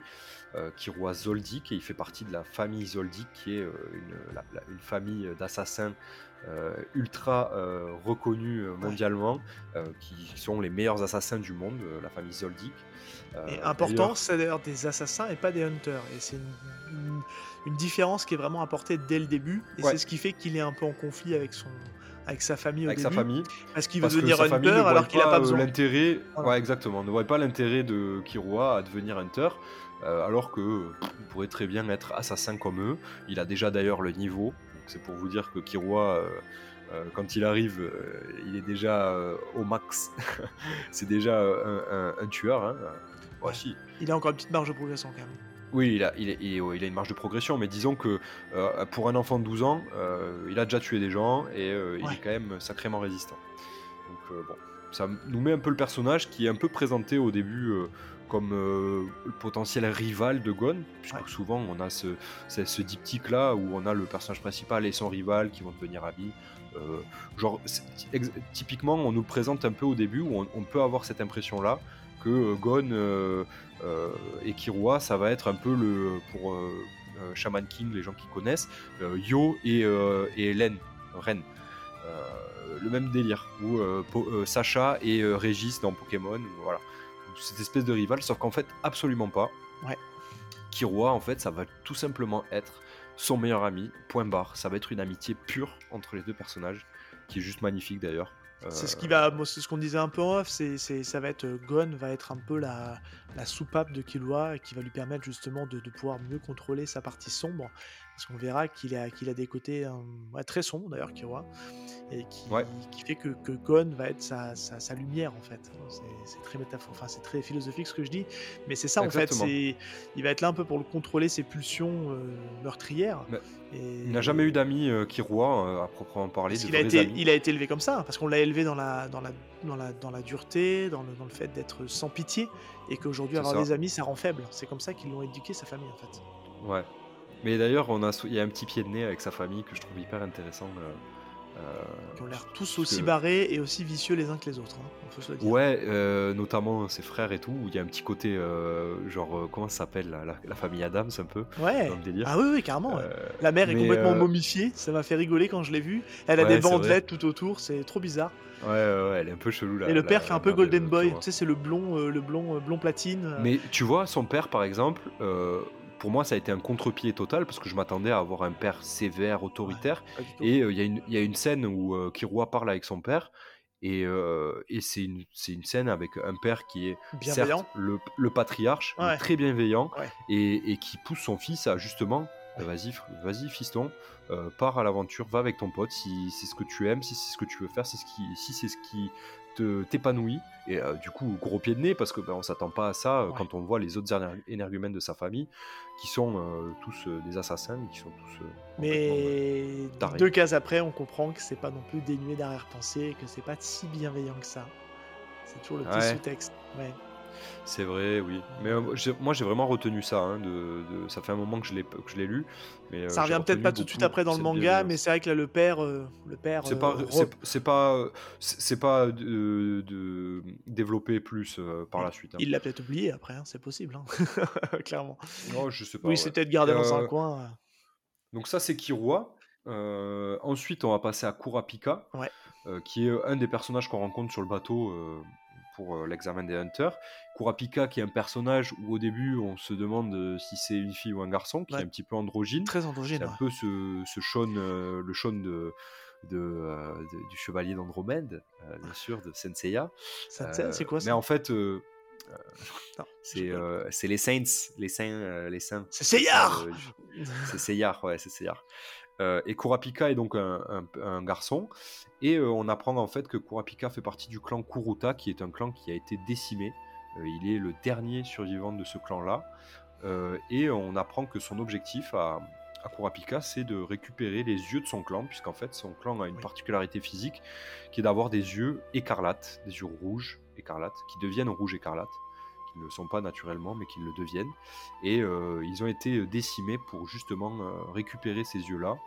Euh, et euh, en fait, on va apprendre. euh, Ouais, on peut, on peut le dire, ils le disent le début, hein, c'est en fait, ils ont été décimés par la, par la brigade fantôme, qui est une sorte un peu de, de, de- de mafia, un peu euh, de, ce, de ce monde dans lequel on évolue, qui ont une caractéristique, en fait, c'est qu'ils euh, sont, euh, ils sont mercenaires. hein. ouais, ça, ils sont symbolisés par une araignée, en fait, sur, euh, sur le corps. Ils ont une araignée sur le corps avec un numéro. Ouais. Ils, ont, ils, sont, ils sont numérotés, il y a une sorte de classement, en fait, de puissance, je pense. Il y en a 13. Euh, voilà. Et elle cherche à... non, euh, c'est pas, c'est pas vraiment de puissance, c'est plus des numéros euh, peut-être d'entrée. Ouais, j'ai l'impression qu'il y a une sorte de, de classe, moi, une, de, de, de, pas de classement de puissance, mais en tout cas qu'ils ont des rangs et qu'il y a des sortes de supérieurs. Pour moi, c'est hiérarchisé en fait. C'est pour ça que c'est comme ça que je l'ai ressenti. Non, il y a, y a- y a un chef je et. suis pas si loin après, et- hein. Pas vraiment. Je t'avoue qu'il n'y a pas trop de hiérarchie dans la brigade fantôme. Justement, c'est un peu ce qui les caractérise, c'est que c'est des électrons libres. Euh, ils font un petit peu ce qu'ils veulent et ce qui leur plaise. Euh, et c'est d'ailleurs pour ça, ils, ont tué le clan euh, de Kurapika parce que ça leur plaisait, parce qu'ils savaient qu'ils allaient pouvoir faire de l'argent avec les yeux de ce clan-là. Et donc ils ont, et ils ont fait de la, ils ont fait en sorte de les tuer au moment où leurs yeux deviennent rouges, écarlates. Et, euh, et donc Kurapika a pour objectif de récupérer les yeux de son clan, euh, qui sont stockés quelque part par la brigade fantôme, euh, et, qui sont vendus au marché noir à une somme euh, astronomique. Et euh, surtout, donc, dans le même, dans, dans la- en même temps, tuer la brigade fantôme qui a, décidé, qui a décimé son clan. Donc lui, il a vraiment un, un objectif de vengeance et, euh, et qui est hyper intéressante et qui sera développée dans, dans l'arc de Yorkshire City, qui est l'arc que tu vas bientôt lire, Oui. mon cher Seb. Ouais. Voilà. Et euh, qui est euh, un de mes arcs préférés, hein, faut se le dire. D'accord. Eh ben, écoute, je ferai un retour quand je quand j'y serai. Mais il y a un petit point aussi qui est important, je trouve, c'est euh, c'est dans ce côté un peu androgyne du personnage de, de Kulapika. C'est que, hum, alors je sais pas si c'est une faute, je t'en avais parlé en off, mais je- j'en reparle ici. Et là, c'est intéressant de voir si vous, auditeurs, vous, vous avez noté cette faute-là. Alors, je me rappelle plus du tome en question, mais à un moment donné, dans un échange avec Léolio, euh, il, lui, il lui demande si elle est prête à, euh, à passer à l'action ou un truc comme ça. Mais elle dit, est-ce que tu es prête? Et alors, est-ce que c'est une erreur de traduction? Est-ce que c'est voulu dans le manga que en fait que bah, Léolio se trompe sur le fait s'il sait pas si c'est un garçon ou une fille? Parce qu'à un moment donné pendant toute la traduction en fait avant d'arriver à ce moment-là qui force justement à faire la conjugaison masculin-féminin c'était toujours des pronoms qui faisaient qu'on pouvait pas savoir si c'était un gars ou une fille parce qu'à aucun moment on nous le disait et là ça a pris ce parti pris sur une case de dire tu es prête et après les tomes d'après c'était voilà c'était au masculin donc je- Il me semble que ça a été fait exprès par Togashi. hein, euh, euh, J'ai vu quelque part. Je sais pas, euh, moi j'ai que envie de plus de miser sur la petite erreur de traduction, mais euh, écoute, pourquoi pas. Mais Togashi a fait exprès de rendre euh, Kurapika euh, un peu androgyne. ouais, mais euh, le je- personnage ne réagit pas en fait, c'est ça qui est étonnant. Le Ah personnage oui, ne oui, réagit pas, et ça me fait penser à, à Naruto qui est sorti 2-3 ans plus tard, où on a, ce, on a le personnage de. Aide-moi, qui, qui est dans, la, dans le premier arc, là, qui est aussi androgyne, là, que, Ah, que- euh, Aku de Haku, ouais, merci, que, que Naruto dit, mais euh, tu es une fille, puis avant de partir, il dit, non, je suis un garçon. Tu vois, il lui dit, à un moment donné, ça le... Et là, il n'y a Ouais, pas de réaction, donc je pense, je miserai plus sur la, hum, sur la petite erreur. Bref, je referme Peut-être, mais il me semble que ça a été euh, volontaire de la part de, de Togashi de le rendre euh, un peu an- androgyne. Euh, mais ça a été, euh, et, ça sera corrigé après, puisque son, sa tenue vestimentaire va être changée. euh, et on va comprendre dans la manière dont il s'habille que c'est un garçon, il me semble. Ou alors peut-être que je me trompe totalement. Mais oui, non. Voilà. Seb me fait des gestes que je ne décrirai pas. Non, j'étais en, Mais, train- euh, j'étais en train de mimer la poitrine, que le personnage n'a pas de poitrine, mais ça veut rien dire après. Ouais, voilà. Mais voilà. Euh, et ensuite, le quatrième personnage qui est un peu plus anecdotique, Ouais, qui est plus mineur. anecdotique pardon, Ouais. qui est plus mineur, c'est Léolio, euh, le quatrième larron. Léolio, tout simplement, son objectif, c'est euh, de devenir euh, médecin. En fait, il veut, il veut être hunter pour gagner beaucoup d'argent, pour pouvoir se payer ses études euh, de médecine et devenir un médecin, euh, euh, un médecin tout simplement euh, renommé, parce que derrière, il a l'objectif de soigner, il me semble, un ami à lui. Je ne dis pas de bêtises. Ça, je le Alors, sais pas, moi, au début. Léorio, Léorio c'est pas un personnage hyper développé euh, dans l'œuvre sur les, les, les- allez, les- peut-être les 25, 26 premiers chapitres. Euh, il, a, il, va, il va l'être très très peu parce qu'on va le voir euh, pas très souvent. Mais il disparaît assez rapidement, en fait, une fois que moi Ouais. je sais que, au bout du tome. euh, bah, une fois que le, tome 8, que le- le- l'examen est passé, la première Ouais. partie de l'examen est passée, on ne le voit plus. Ça se concentre vrai, assez rapidement sur Gon et, et sur Killua, et, euh, et on nous dit rapidement qu'il a repris ses études de médecin pour les finir, et puis voilà, c'est tout. ouais, il, il reviendra euh, plus tard, euh, bien plus tard.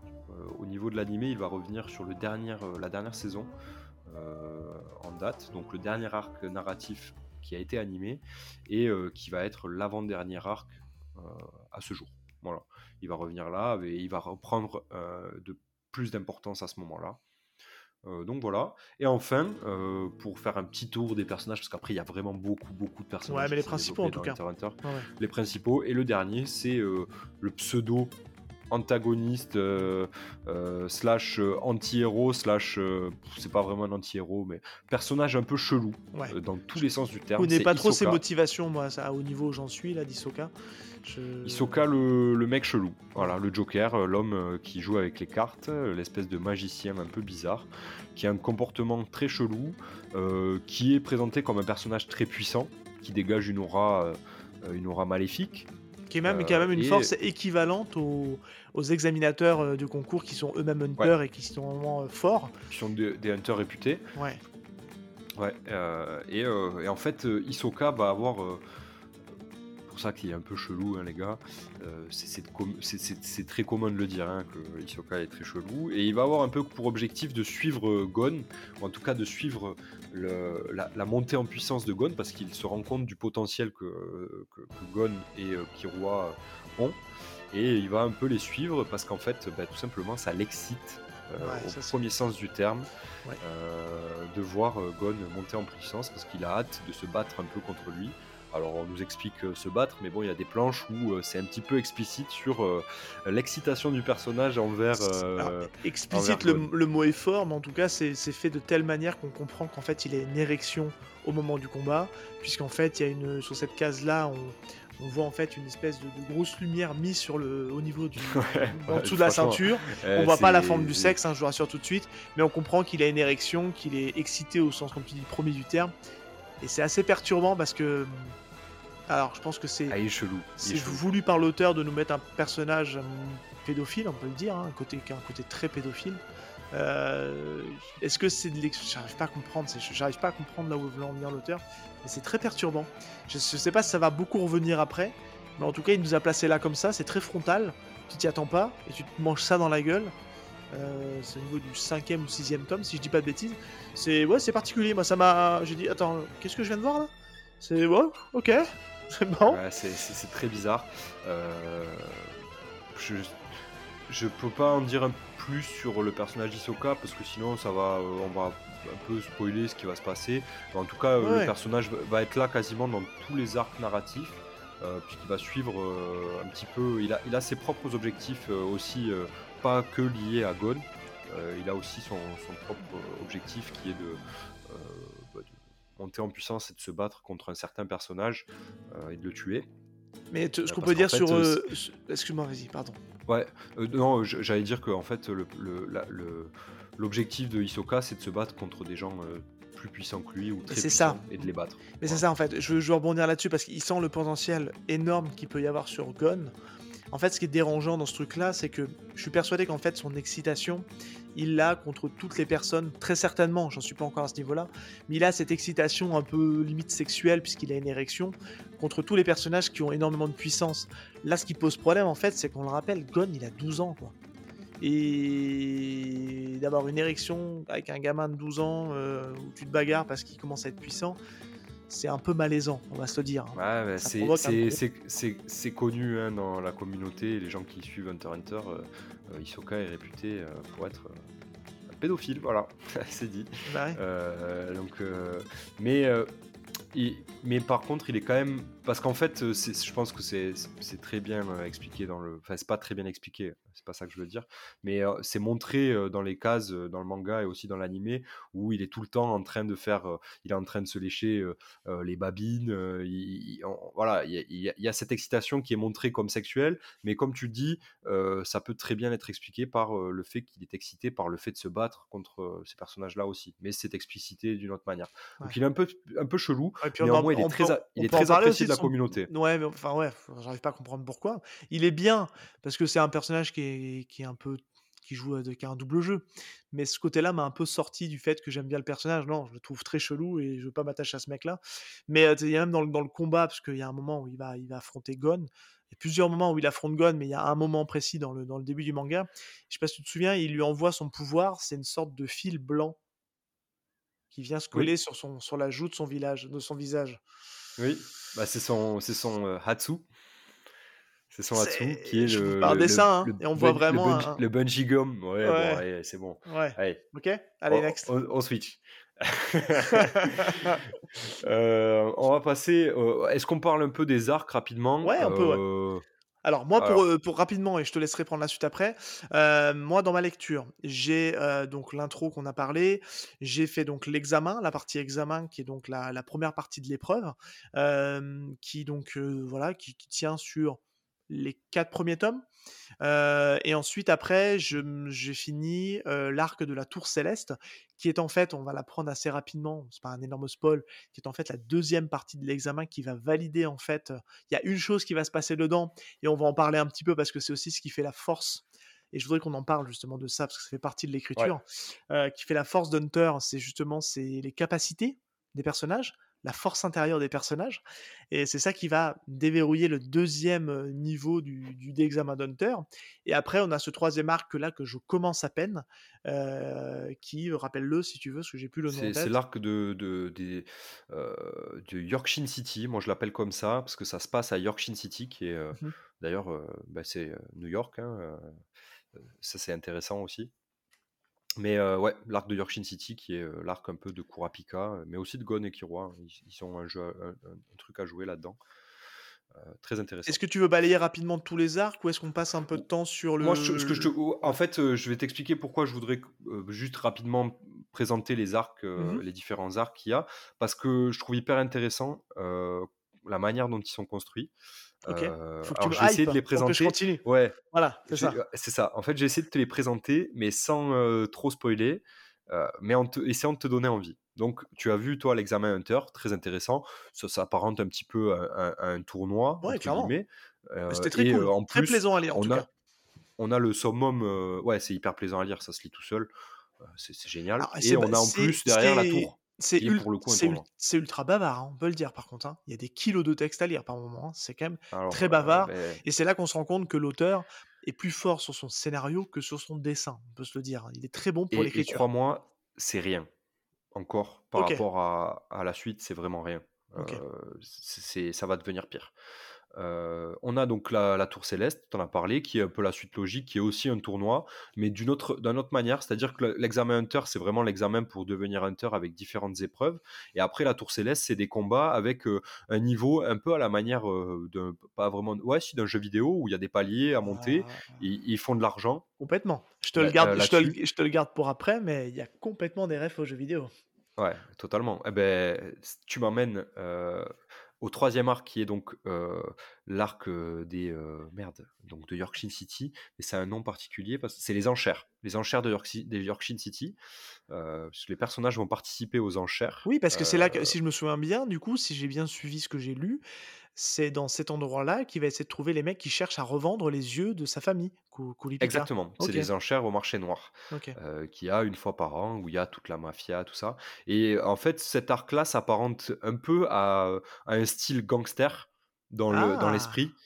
OK. Heu, parce qu'en gros, heu, il y a il y a toute cette histoire de mafia, de clan, de il y a un côté un peu pas vraiment yakuza, mais un peu gangster yakuza dans le traitement en fait du scénario et et ça se voit que, heu, Togashi il a été il est fan de ce genre d'univers parce que dans cet arc-là, on a vraiment ce délire-là un peu, ville, tu vois? Grande ville, grande métropole, gangrénée par la mafia, par ce truc-là et les personnages qui, eux, doivent traverser cet arc narratif-là pour pouvoir arriver, heu, à leur objectif et et et heu, ils vont être amenés à bon, ben, Gon et Killua, ils ont un objectif de leur côté et heu, Kurapika, il a son autre objectif et ils vont être amenés à se croiser puisque les enchères vont être un peu le point convergent de Ouais, des des personnages.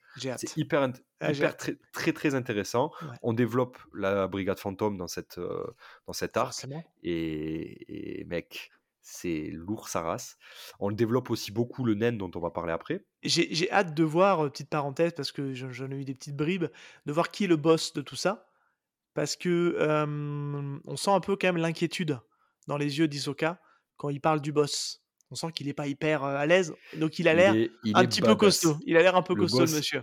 le boss, heu, c'est un des personnages que j'aime beaucoup, que j'aime le plus dans dans l'œuvre. J'adore ce perso. Il est très, très stylé, le boss de la brigade mais fantôme, j'ai hâte j'ai hâte très, d'arriver là, cool. ouais, en tout cas.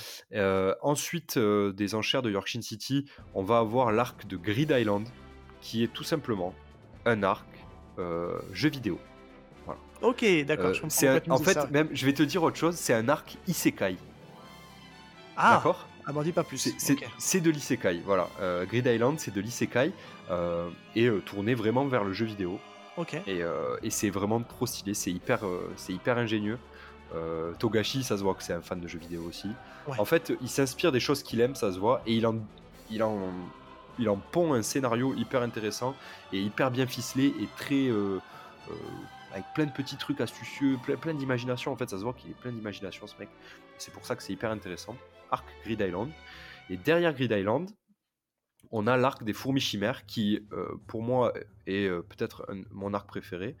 Ok. Euh, là aussi, ça cause, ça cause beaucoup. Beaucoup, beaucoup. Mais c'est un arc hyper intéressant.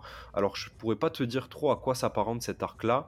mais on va dire que ça, peut-être ça va s'apparenter plus à, à de, de- pas de l'invasion extraterrestre, mais en tout cas, on va mettre en, on va mettre en, euh, en, opposi- en opposition euh, l'évolution euh, de la nature face à l'homme. Tu vois ce que je veux dire? Et il y, a- il y a un côté très écologique un peu dans, dans, le- le- dans ce que parle l'arc des fourmis chimères, qui est hyper intéressant. On a des combats d'anthologie. Les plus beaux combats pour l'instant de Hunter x Hunter sont dans cet arc-là. Incroyable.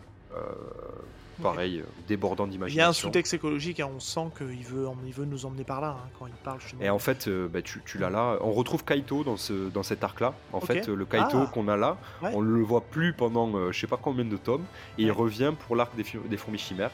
Euh, donc c'est hyper intéressant. Et pour le coup, ben, il y aura tout le propos écologique et aussi un petit clin d'œil à la Corée du Nord et tout ça. Très intéressant. Vraiment, c'est. C'est très drôle parce que Togashi s'inspire de notre monde. D'ailleurs, le monde de Hunter Hunter, c'est euh, c'est nos continents, mais inversés euh, dans leur ordre. Euh, et euh, les villes, Yorkshire City, bah, c'est New York, Ouais, ça je l'avais capté au niveau du nom. calqué sur New York. Il y a plein de trucs comme ça. des, des peuples et tout sont inspirés à chaque fois de, des peuples qui existent, mais un petit peu retransformés. Très très intéressant. Et enfin, on a l'arc qui suit les fourmis chimères. Je peux pas trop en parler parce que ça spoil pas mal. Euh, donc je vais pas trop dire de quoi ça parle, mais c'est euh, ça, traite de politique. C'est pas hyper intéressant. Ouais, ce que je viens de voir en, en jetant un œil. Il s'appelle, il s'appelle l'arc des élections. Je Ouais, voilà. comme ça qu'il est appelé. C'est l'arc des, c'est exactement l'arc des élections.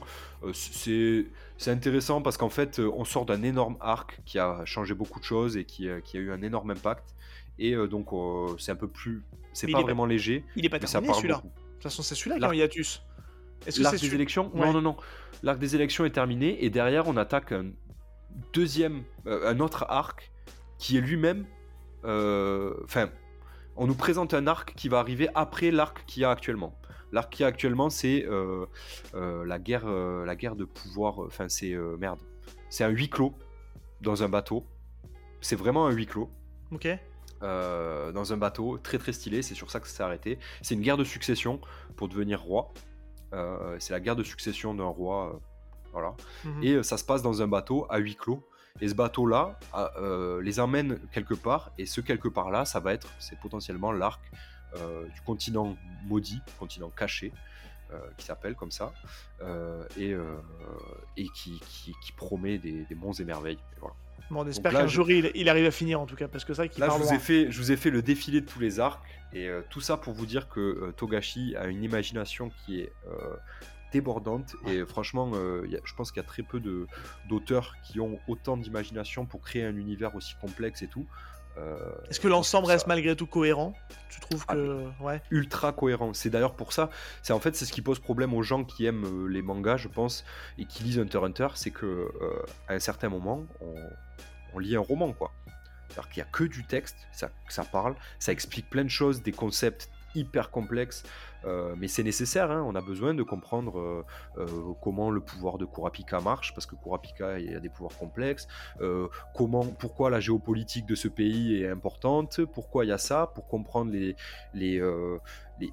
petites intrigues qui se passent, etc. Mais ça devient vraiment ultra complexe au point où moi j'ai relu les scans du, dernier, arc en cours, donc l'arc qui se passe après les élections, qui est le dernier, la dernière euh, saison en animé. Euh, et je l'ai relu, et je suis en train de le. Il faut que je le relise d'ailleurs, parce que c'est très difficilement compréhensible en, en- en le lisant qu'une fois. quoi. Il y a vraiment beaucoup d'informations, c'est très dense. Et c'est un peu le problème de Togashi, à mon humble avis, où euh, vraiment il, y a- il met beaucoup de choses dedans. Ouais, puis il peut rendre les choses très complexes et c'est bien parce que tu fais le parallèle et on voulait en parler justement, c'est de parler justement le, le fonctionnement de la force intérieure, du- des pouvoirs des personnages. En fait, euh, à l'image de, de ce que vous pouvez retrouver dans vos mangas préférés, euh, le ki chez Dragon Ball, le chakra chez Naruto, euh, j'en passe, j'en oublie peut-être. On arrive tous, enfin, le force cosmos, ouais, le cosmos chez, voilà, le cosmos chez Saint Seiya, ils, ils arrivent tous à nous le expliquer en. Ouais, ils arrivent tous en fait à nous expliquer les mangaka d'où, d'où ils tirent leur force. Et Togashi, lui, il a, il a cogité au truc quand même. hein. Il Ouais. nous a pondu un truc. C'est le, euh, le c'est nen. Très l'aura. recherché. Ouais. Il appelle ça l'aura, euh, c'est ultra recherché. Euh, D'ailleurs, je pense qu'il a inspiré euh, beaucoup Masashi Kishimoto pour la création du chakra. Euh, Kishimoto, lui, s'est inspiré des éléments. Togashi, lui, il est parti sur un truc encore plus complexe où en fait, euh, il explique que donc euh, la force de chacun, c'est son aura et que donc pour pouvoir débloquer cette aura chez les gens, c'est un peu tout le monde a de l'aura en fait, comme tout le monde a du chakra, mais pour pouvoir utiliser cette aura comme énergie, il faut la débloquer, l'activer en quelque sorte. Et derrière, en fait, il y a toutes des catégories euh, de types. Il y a des types de nen. Il y a le nen en lui-même qui est divisé en, en plein de sections. Alors, je vous invite quatre. à aller voir euh, Voilà, non, on peut le dire en quatre. Alors, je, je peux les dire, je les ai Ah sous oui. les yeux. les, Euh, quatre grands principes du les du quatre grands principes d'En. Donc, il y a le Ten, qui est donc le renforcement de l'aura partout autour du corps par la régulation de l'aura de son utilisateur. Il y a le ça. Zetsu, qui est la restitution de l'aura. C'est ce que, en fait, c'est ce qui permet en fait de. de- Alors, attends. C'est- ça permet de, Est-ce en fait, c'est une capacité qui permet au- de cacher en fait l'aura au- à, à d'autres utilisateurs. C'est ça, exactement. On a le Ren, qui est en fait l'éruption de l'aura. C'est une, façon en fait de- d'avoir, vous savez, c'est caractérisé par la pulsion meurtrière. C'est euh, en fait, on sent la pulsion meurtrière du, du- du personnage, on sent l'envie de tuer, mais sans qu'il ait rien fait. Et après, En fait, c'est décupler son aura sans en perdre euh, et sans, inutilement. sans attaquer en fait. Donc comme il le caractérise bien dans le manga parce qu'il parle de bluff. C'est aussi une manière de faire du bluff, on va faire peur à son adversaire en dégageant un aura puissant sans pour autant avoir l'intention de tuer, mais en donnant la volonté de tuer. C'est très subtil, mais c'est C'est pas que tuer, hein, d'ailleurs, ça peut être ça autre peut chose, mais c'est euh, choses. Mais c'est le la- clairement l'aura qui. ouais. voilà, le meilleur exemple c'est ça. Et après on a le Hatsu qui est lui pour le coup euh, la technique un peu le vraiment la C'est la caractérisation. projection, la Voilà. projection de l'aura. C'est souvent caractérisé par une attaque un peu spéciale euh, de- d'un personnage. Et ça, donc, ça. euh, vous avez ces quatre caractéristiques. Et après, bah, vous avez en dessous des, Des types de Hatsu. voilà, des types de Hatsu ou des types de Nen. Parce qu'en fait, c'est aussi. Et là, bah, il y, en a, euh, je crois qu'il y en a 6 au total. Et je te laisse en parler. Ça, ça peut être bien dé- Euh, décrypter rapidement. Ouais, ouais. Alors en gros, euh, là où Kishimoto présente le chakra sous les formes élémentaires, etc., Togashi, lui, va le faire sous forme assez particulière. En fait, les six différents types de nen vont être le nen du renforcement, qui va être donc euh, euh, la, capacité à renforcer euh, une partie, son, corps de manière générale, ou en tout cas son aura pour devenir plus fort, plus rapide, plus voilà. C'est bah, le renforcement. Alors renforcement, tu précises bien parce que ça c'est important, moi c'est encore frais dans ma tête parce que je, je- je viens de le lire. Euh, ça en fait, tu es en train de parler des différents types de Hatsu, le renforcement Oui. en est un, puisqu'en fait euh, c'est la personnalité en fait de chaque euh, hunter qui va donner un type de Hatsu. Donc on en parle justement, on a donc le renforcement, c'est... Non, monsieur. Non? Je me trompe? Non, je- tu te trompes. Euh, ça, c'est une théorie d'Isoka. Euh, puisque Isoka est capable de déterminer le type de Hatsu de ses adversaires ou des gens qu'il rencontre en Ouais. fonction de, de, leur, euh, de leur personnalité. Mais ouais, mais regarde, ils font un Euh, test avec le verre d'eau. Tu te rappelles pas le test du Voilà. verre d'eau? Le Oui, mais ça, sucré, le le oui, débordement, donc il y a le renforcement et on Exactement. Et c'est apprend que et on apprend et on apprend que comment il s'appelle que que Killua lui il est plutôt sur de la manipulation parce que c'est un menteur et il cache les choses, tu vois Parce qu'il fait sucrer l'eau, tu sais Et Ki- Killua, il est de la manipulation. Ouais, il me semble hein, si mes souvenirs sont bons. Ouais, donc il y a la manipulation. Alors, c'est assez complexe. Je vous invite vraiment à. Ouais, alors, ouais. soit. C'est une page en- une page entière et il faut tout lire hein, parce que sinon on a Soit vous lisez, c'est très bien expliqué. Sinon, il y a, euh, si vous voulez vous en rappeler, il y a une vidéo sur YouTube d'un YouTuber qui est, euh, euh, qui est plus trop en qui est plus en activité malheureusement, mais qui faisait des super vidéos sur Hunter Hunter qui s'appelle Aminataros avec un A M H I.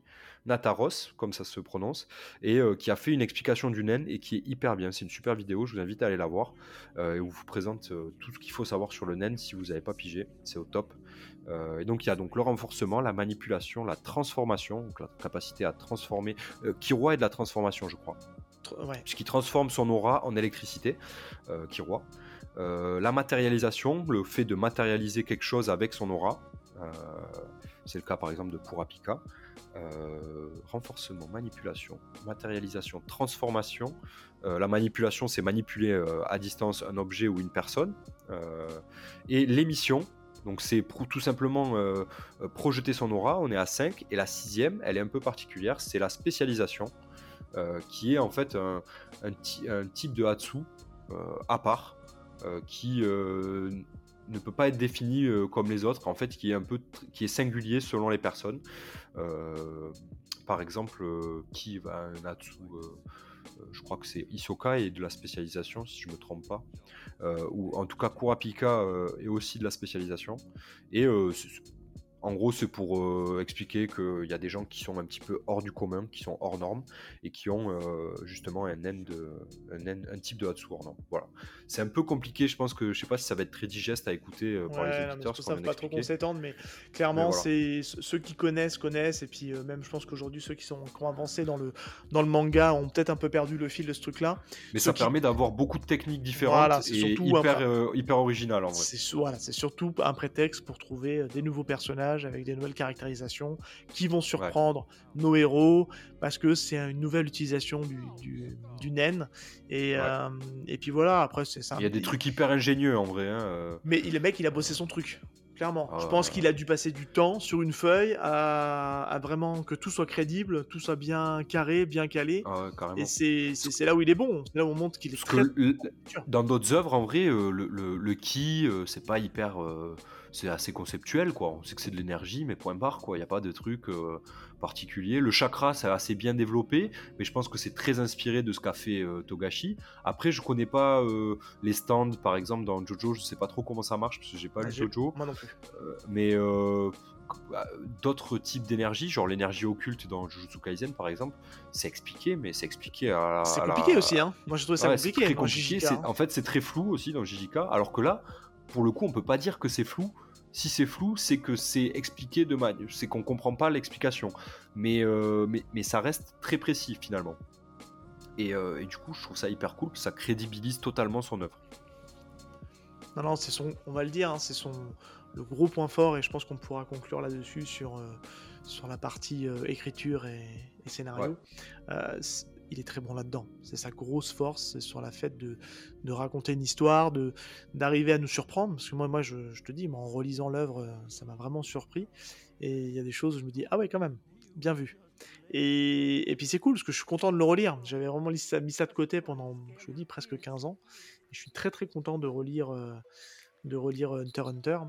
Et c'est un kiff pour l'instant. Je, vais continuer et je vais essayer de me mettre à jour euh, assez rapidement. Euh, voilà. En vrai, il faut, faut pas oublier que je, pense que Hunter Hunter a, alors c'est inspiré de, de mangas euh, forcément avant, le, avant lui, mais il a inspiré beaucoup de gens aussi. Complètement. Euh, parce que Togashi c'est un génie de la narration et, euh, et, et il a une imagination et il a créé des standards franchement qui sont utilisés aujourd'hui par plein de mangaka je pense. Ouais, on peut mettre un, petit avertissement quand même là pendant qu'on est en train de parler de l'écriture et, et de la physionomie du, manga. C'est un shonen, mais attention, je pense quand même que c'est pas à mettre entre toutes les mains, même si ça a pris un petit coup de vieux au niveau du dessin, parce qu'il y a quand même il y a un peu la patine du temps aussi, mine de rien. Euh, ça reste très violent. Hein. Euh, il y a des bras qui sont coupés, c'est très explicite, il y a des cœurs arrachés, il y a des têtes coupées. Donc c'est euh, bah, je te vois grimacer, mais un Naruto n'est pas aussi violent si on prend un autre non, non, non, euh, bien sûr. un gros bah, Pour la même époque, oui, pour l'époque c'était violent, mais aujourd'hui, franchement, euh, euh, les, les, les, pe- les personnes les plus jeunes, euh, elles, elles vont lire un, Jujutsu Kaisen. euh, bon, ben, Ouais, après moi je trouve que aussi, hum, hein. je lis quand même encore pas mal de shonen et de shonen d'action. Je, je trouve que ça, la violence est quand même assez présente et c'est de la violence assez crue. Euh, ça passe pas par quatre schémas et c'est euh, des fois limite tu, tu vois un personnage, euh, la seconde d'après il est mort et on n'y va pas dans la dentelle quoi. Donc ça peut, ça peut Ouais, un peu surprendre. C'est aussi la force de Togashi hein, de, de, de te faire penser qu'un personnage va être important puis qu'en fait il ne l'est pas. je penserais toujours à ce, à ce personnage qui ressemblait un peu à un Rasta dans le concours, qui est éliminé comme un malpropre par Hisoka. Ah oui. Euh, on, pense, on pense vraiment qu'il va être fort ce mec-là parce que tu sens qu'il se balade dans toutes les preuves. Et badass en plus. le défonce, mais en 2-2. Et ah, ok, bon bah d'accord, next. mais euh, non, non, mais c'est très cool à la relecture. Et, euh, et tu parlais des jeux vidéo, ça me permettra de faire le lien avec euh, des petites rêves que j'ai notées. Euh, je trouve, je pense savoir à quel type de jeu joue Togashi. Je Ah, vas-y. pense que ça doit être un gros consommateur de MMORPG. Et euh, du Warcraft, je sais pas quoi il joue. Mais euh, mec, en fait, il y a- euh, il y, a un truc qui m'a choqué en fait dans le, dans le début de l'œuvre. En fait, quand tu te présentes, ne juste, on s'arrête juste sur les, les quatre personnages, mais on peut même intégrer Hisoka hein, dedans. hein. Regarde, Gon, c'est un peu le bourrin. C'est vrai, c'est la force brute, il est rapide, il rentre dedans, il réfléchit pas trop au début. On te montre qu'il réfléchit pas trop, même si c'est quelqu'un qui observe beaucoup, mais c'est un peu le guerrier, tu vois. On le présente un peu comme ça. T'as Ouais. Killua, c'est l'assassin.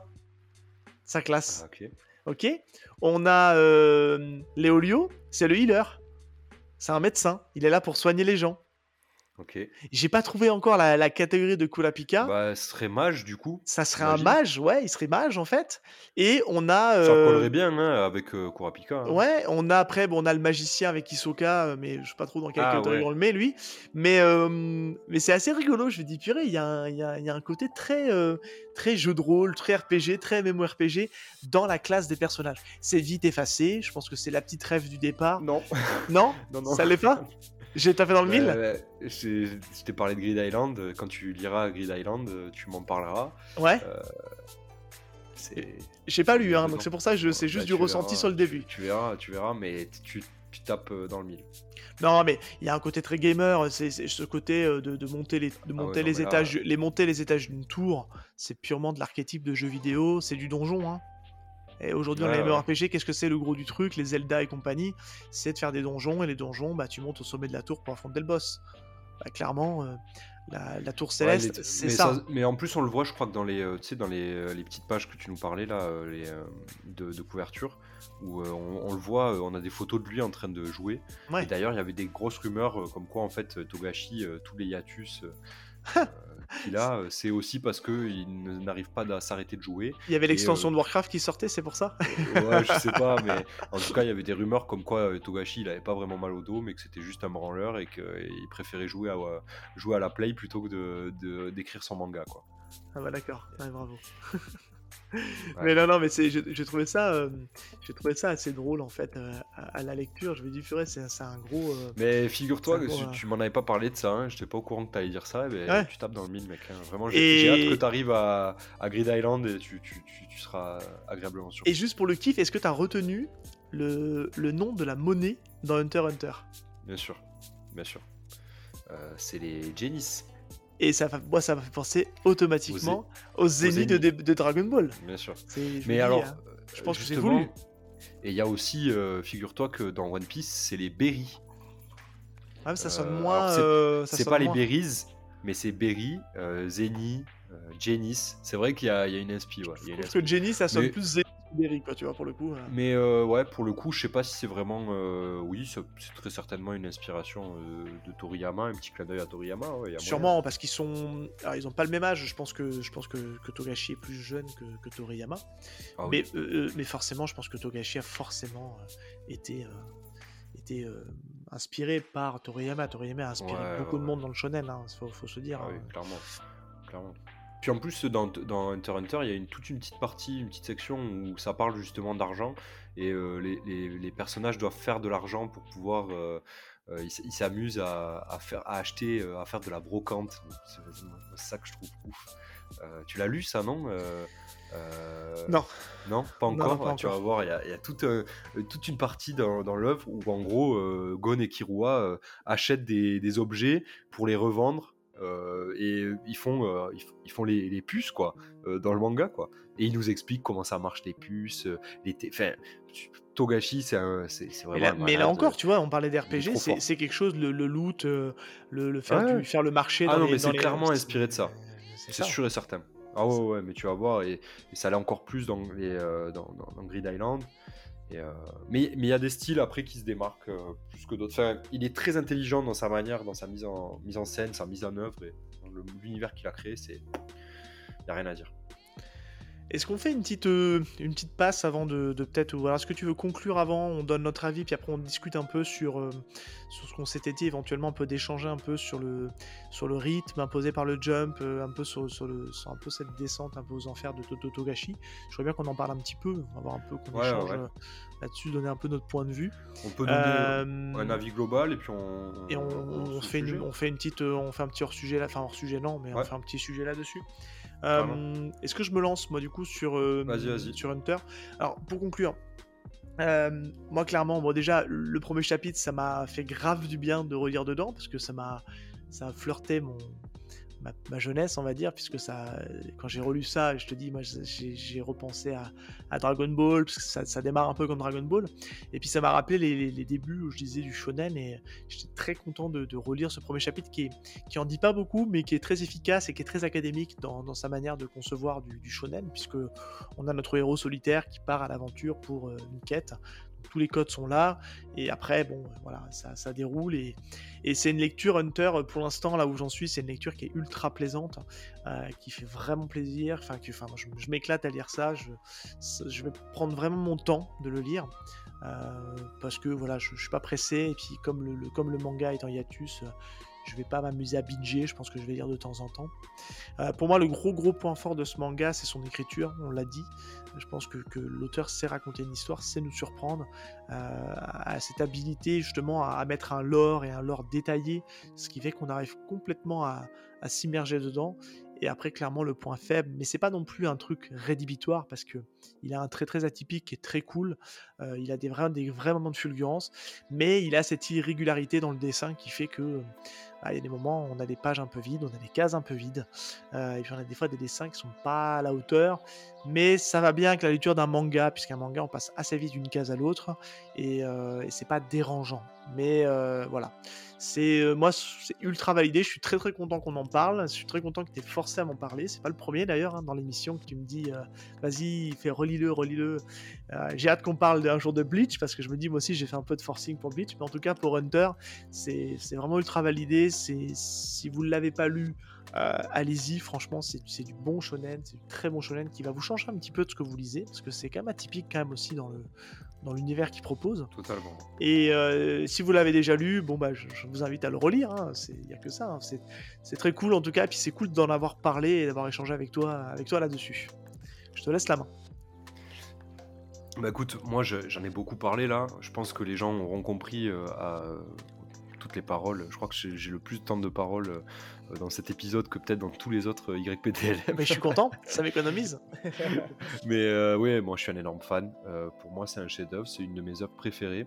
Euh, donc euh, foncez, vous l'avez compris, euh, on vous envoie pas au casse-pipe en vous disant si vous n'avez pas découvert en tout, cas, en tout cas Hunter Hunter, on vous envoie pas au casse-pipe, loin de là, au contraire, on vous envoie découvrir un truc qui est tout simplement magique et qui se lit très facilement. Euh, si euh, la lecture euh, ne vous botte pas parce que vous n'avez pas l'occasion, vous pouvez pas vous les procurer ou quoi, je vous invite à regarder l'animé de 2011 qui est sur Netflix. Et là, pour le coup, bingez-le parce que vous n'aurez pas d'autre choix que de le binger parce que c'est juste incroyable, que ça, ça va tout seul, c'est trop bien. Regardez euh, Hunter Hunter, lisez-le. C'est un, super manga. Je pense qu'on en a très bien parlé, donc je j'en rajouterai pas plus. Euh, petit, euh, petit truc, je sais pas si je peux le mettre là. Ouais, allez, je vais le dire là. Il y a des chances que euh, pendant qu'on parle des personnages et tout ça, en fond, vous ayez entendu peut-être les thèmes de chaque personnage. Si je me suis motivé euh, sur le montage, euh, il y a moyen que vous ayez les thèmes de chaque personnage de l'animé de 2011 parce que l'OST est folle. Ouais. Et il y a de grandes chances aussi que vous ayez un petit medley des, des, OST vers la fin, là, par là, parce qu'on a beaucoup parlé quand même. L'émission va être un peu longue, mais voilà. Ouais, ouais, et puis euh, et je pense, je sais pas ce que t'en penses, euh, à la limite, c'est pour, pour aérer un peu le, un peu le discours, pour, euh, pour vraiment laisser un peu de respiration. je te propose qu'on conclue, et puis à la limite, après le medley, pour les, pour les motiver, on se fait on fera un petit bonus. Et puis, euh, et puis comme ça, les gens euh, écouteront un petit peu sur ce qu'on a un peu à discuter sur le côté un peu euh, carrément. on peut jump, conclure là, du jump. Et puis on fait un petit bonus après. Et on fait parfait. un petit bonus juste après. Donc, donc voilà. pour la conclusion, bah, je vais te laisser conclure, mon gars, parce que Ok. c'est ton taf hein, de conclure, de rappeler Ouais. euh, les, les choses. Alors, on, commence à devenir un petit peu feignant de la conclusion, et en fait, on voit que nos petits copains euh, podcasteurs commencent à, faire des, des, conclusions bien chartées pour où nous retrouver, aller sur les réseaux. Je vous cache pas que dans un petit coin de notre tête, on va travailler un petit truc en duo, je pense. On fera un petit truc en duo où on parlera chacun notre tour. Mais on va essayer de faire un- une petite fin un peu chartée qui sera un peu redondante pour chaque épisode. On va essayer un petit peu aussi de rendre le truc un peu plus. Euh, Je suis pas au courant de ça, moi. Ouais, je te le dis comme ça, mais, euh, mais en tout cas, ouais, on va essayer aussi de vous faire une petite conclusion pour économiser toutes ces phrases d'usage, le rendre un peu plus digeste aussi. Mais voilà, c'était juste la petite parenthèse. Je te laisse conclure l'émission et Très bien. tout ce qu'il y a à dire. Mais déjà, donc, merci de nous avoir écoutés ju- jusque-là. Merci Euh, à vous. C'est top. On espère que l'émission vous a plu, euh, que ça vous a plu qu'on parle d'Hunter x Hunter. Euh, N'hésitez pas donc euh, à nous laisser, si, vous nous, éc- si nous- vous nous écoutez sur Apple Podcast, à nous laisser un petit commentaire et une étoile, euh, des étoiles, pas une, cinq Non, étoiles, c'est bien. étoiles, tant faire. Euh, nous laisser des étoiles et des commentaires sur Apple Podcast, ça nous aide beaucoup pour le référencement, pour être Ouais. découvert par d'autres personnes. Surtout, n'hésitez pas aussi à venir nous suivre sur nos réseaux sociaux, Twitter et Instagram. On essaye d'être assez présent, donc n'hésitez pas à venir passer une tête, à nous suivre et, et à nous dire ce que vous en pensez. Envoyez-nous des DM, on, on répond. Euh, on, aime ça, euh, surtout avoir euh, de l'interaction avec vous. Donc voilà. On espère que ça vous aura plu. Et puis pour les plus motivés d'entre vous, petit medley des OST de Hunter Hunter là maintenant. Et après, on discute avec Seb.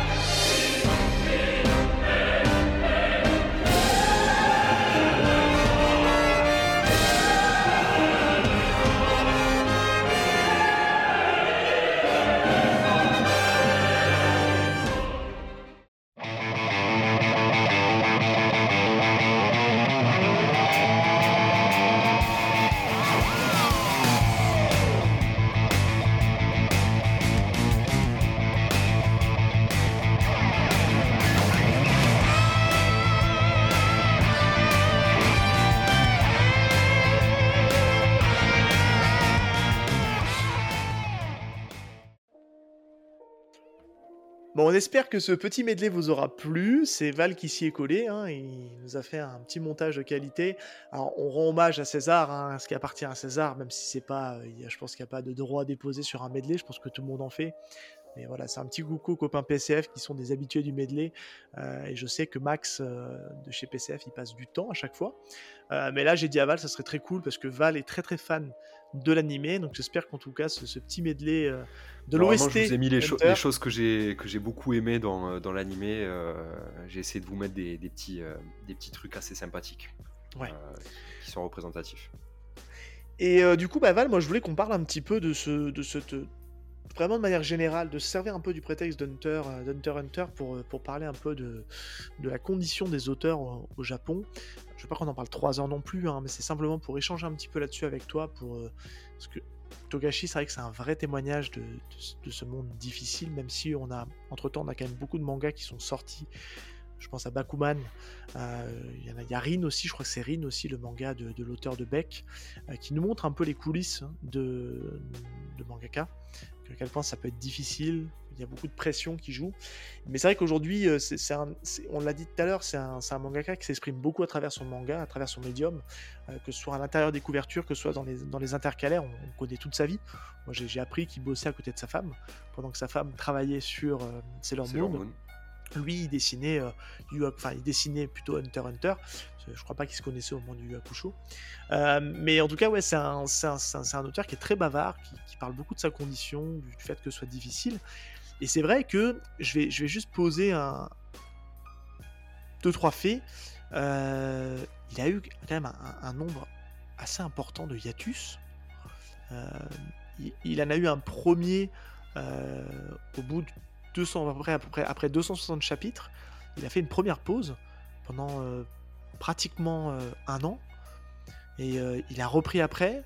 Ça a recoupé encore. Et je pense qu'il y a dû avoir euh, peut-être ouais, 3, 4, 5 hiatus.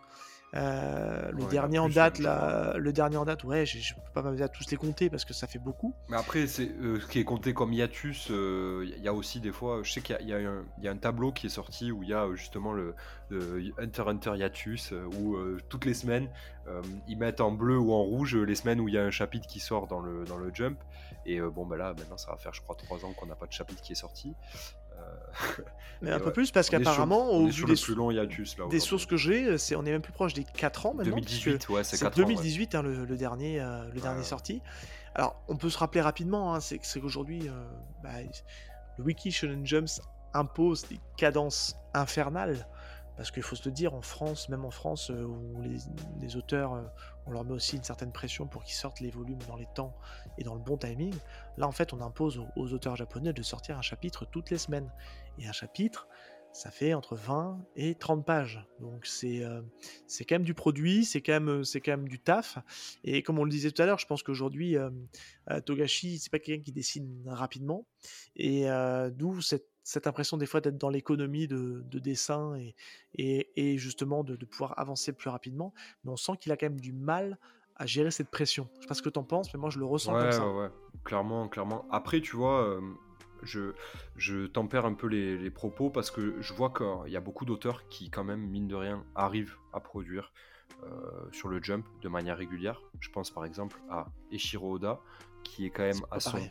1044e chapitre, euh, 1046, pardon, euh, Il a, une 1047 armée, il a une armée d'assistants. Oda. Certes, certes, il a une, armée d'assistants, je, je suis totalement d'accord avec toi, mais mine de rien, c'est quand même lui qui écrit son, son œuvre, hein, c'est pas euh, quelqu'un d'autre. Ouais, mais entre écrire et dessiner, c'est pas la même, mec. hein. Oui, oui, oui, je, suis- je suis d'accord avec toi.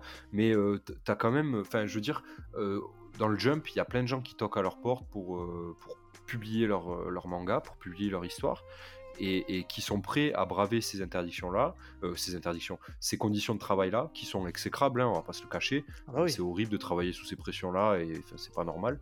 Euh, mais malgré tout, je crois que c'est c'est un standard et que, et que bah, il faut s'y faire. Euh, moi, je te cache pas qu'au fond, de mon- au fond de ma tête, je me dis, j'ai deux, choses, j'ai deux points de vue. J'ai mon premier point de vue qui me dit, bon, mais Valentin, tu jamais la suite d'Hunter Hunter. Parce que le dernier hiatus se termine en plein milieu de l'arc. Euh, le dernier chapitre en date, euh, genre, euh. Il n'y a pas de cliffhanger ou quoi que ce soit, mais ça, se termine en plein milieu. Il n'y a pas de conclusion à l'arc. On est en plein milieu, on est en train de développer vraiment le début de, de la guerre de succession. On n'a rien vu encore. Donc ça s'est vraiment arrêté sec, ce que je trouve bizarre, et euh, qui me fait dire qu'en fait on n'aura jamais la suite. Quoi. Et il y a une autre partie de moi qui me dit que peut-être que Togashi comme il peut pas tenir euh, la cadence, il, il, a poursuivi, il, il s'est peut-être arrêté un an ou deux, mais euh, ces dernières années, il a poursuivi son écriture et, et le dessin de Hunter Hunter. Il a préparé plein de chapitres en avance et, euh, et il s'est pris une avance et il est en train peut-être de prévoir avec le jump une, une réentrée En retour, ouais. un retour pour qu'il, puisse, euh, pour qu'il puisse avoir un créneau euh, enfin, parce que maintenant je pense que les, les places sont chères dans le jump. Alors bon, un retour d'Hunter Hunter, euh, à mon avis, le jump il signe de suite, mais euh, je pense que quand même, s'il prévoit quelque chose, je l'espère du fond du cœur parce que j'ai envie d'avoir le, une, une fin à cette histoire, mais ça me paraît compliqué parce que très honnêtement, il s'est lancé dans, dans quelque chose et en vrai, C'est énorme. si- Mm. euh, mec, euh, tu- si tu vas au bout, tu vas te rendre compte qu'en fait, euh, on est au chapitre, au tome 36, mais Hunter Hunter, à ce rythme-là, ça finit en, comme Bleach en 70 tomes. Et bah, voilà, on est à la moitié, donc t'imagines? Ah non, mais j'imagine bien. euh, Après, c'est vrai que ça, ça soulève un autre problème parce que c'est vrai qu'on on a pu le voir parce que, comme je te disais tout à l'heure, Togashi quelqu'un qui s'exprime beaucoup. Il a exprimé sa souffrance. on Et pour le a- coup, il s'exprime plus du tout. hein. Ça fait vraiment. euh, Là aujourd'hui, il n'y a plus rien a parce que je pense qu'il se ressource. hein. Parce qu'on parle, on parle aujourd'hui de, de, de- de- un gros souci qui revient, c'est qu'il a des problèmes de dos. Moi, je reste persuadé qu'il a aussi avec des problèmes psychologiques, très certainement. Je pense qu'il est en Ouais. dépression euh, et ça se sent dans, je te dis, dans cette espèce de descente aux enfers donc on peut lire à travers le manga, à travers ses témoignages. D'ailleurs, je suis toujours assez surpris que le, que le Jump laisse passer ça. Après, c'est peut-être une demande de l'auteur aussi, mais, euh, mais c'est vrai qu'on voit qu'il est en détresse et je me dis, euh, est-ce que quelqu'un peut l'aider quoi? Parce que clairement, je pense qu'il est aidé. Mais, mais c'est vrai que ça, ça- témoigne quand même de cette. Est-ce que ce système marche encore? Parce que tu vois, c'est très mercantile en fait.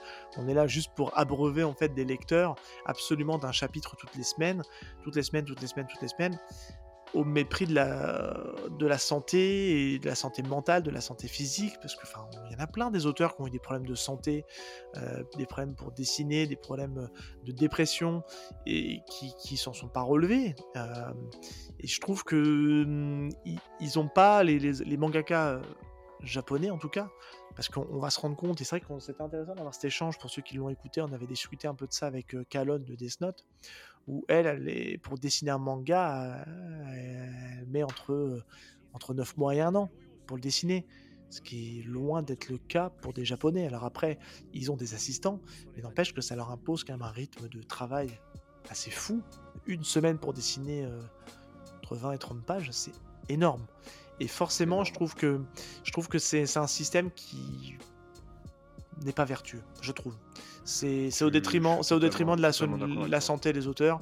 Je pense qu'aujourd'hui, il faudrait revenir sur des trucs un peu plus sains, euh, arrêter un peu ces cadences infernales. Je sais que c'est c'est du business, on n'arrivera pas à le changer malheureusement. Fait des années. Après, c'est il y, a des- y, y a auteurs qui se détachent de ça. hein. Je pense que c'est très propre au Jump et aux magazines de prépublication. je suis d'accord avec toi. Euh, Mais mais le- je le- crois que Inoue, par exemple, tu vois, c'est un mec qui justement ne voulait pas être. euh, euh, Mais Inoue, il prend son temps, c'est le bon exemple. Inoue, il prend son temps pour ses deux dernières séries que sont Real et Vagabond. Elles sont toujours pas terminées. Il prend son temps pour sortir les tomes parce Ouais, qu'en vrai, il, il privilégie la. euh, lui-même, je crois, hein. Ouais. Euh, non, je crois qu'il est, il est quand même dans un, dans un, dans un magazine de prépublication, mais je, je sais plus lequel. Mais, euh, mais tout ça pour dire qu'en fait, aujourd'hui, le Jump impose encore des.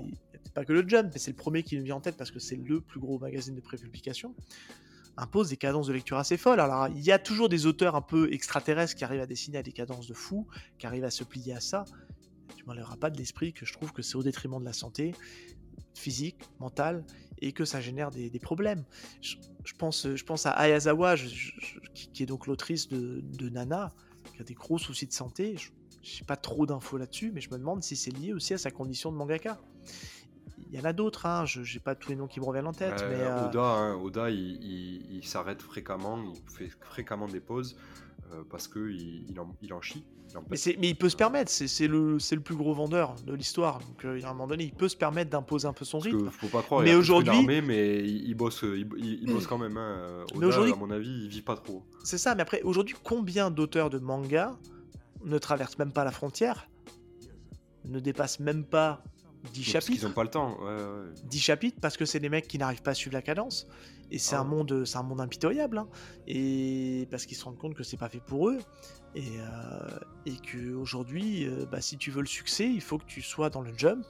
et qu'aujourd'hui, malheureusement, dans d'autres magazines avec un peu moins de d'aura, malheureusement, ça te permet pas forcément de briller.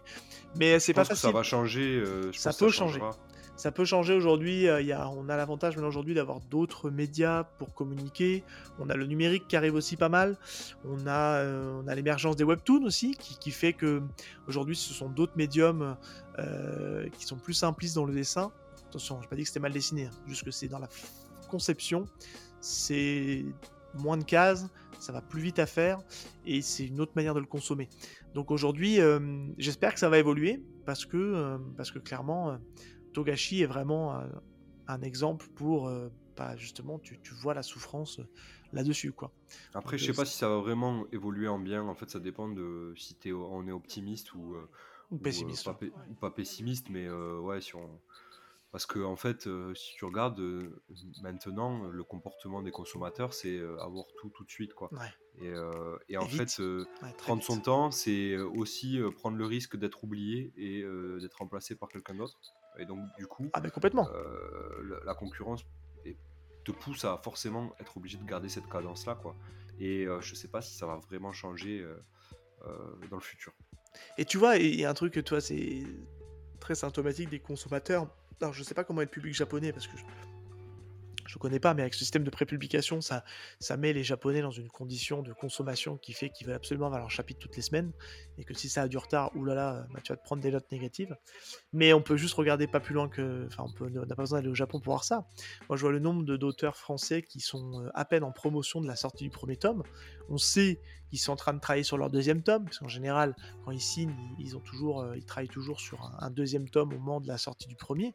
Ils sont à peine en promotion du premier tome que le lecteur. c'est quand la suite. Et c'est quand la suite, quoi. Ah putain, mais laisse-moi bosser, quoi.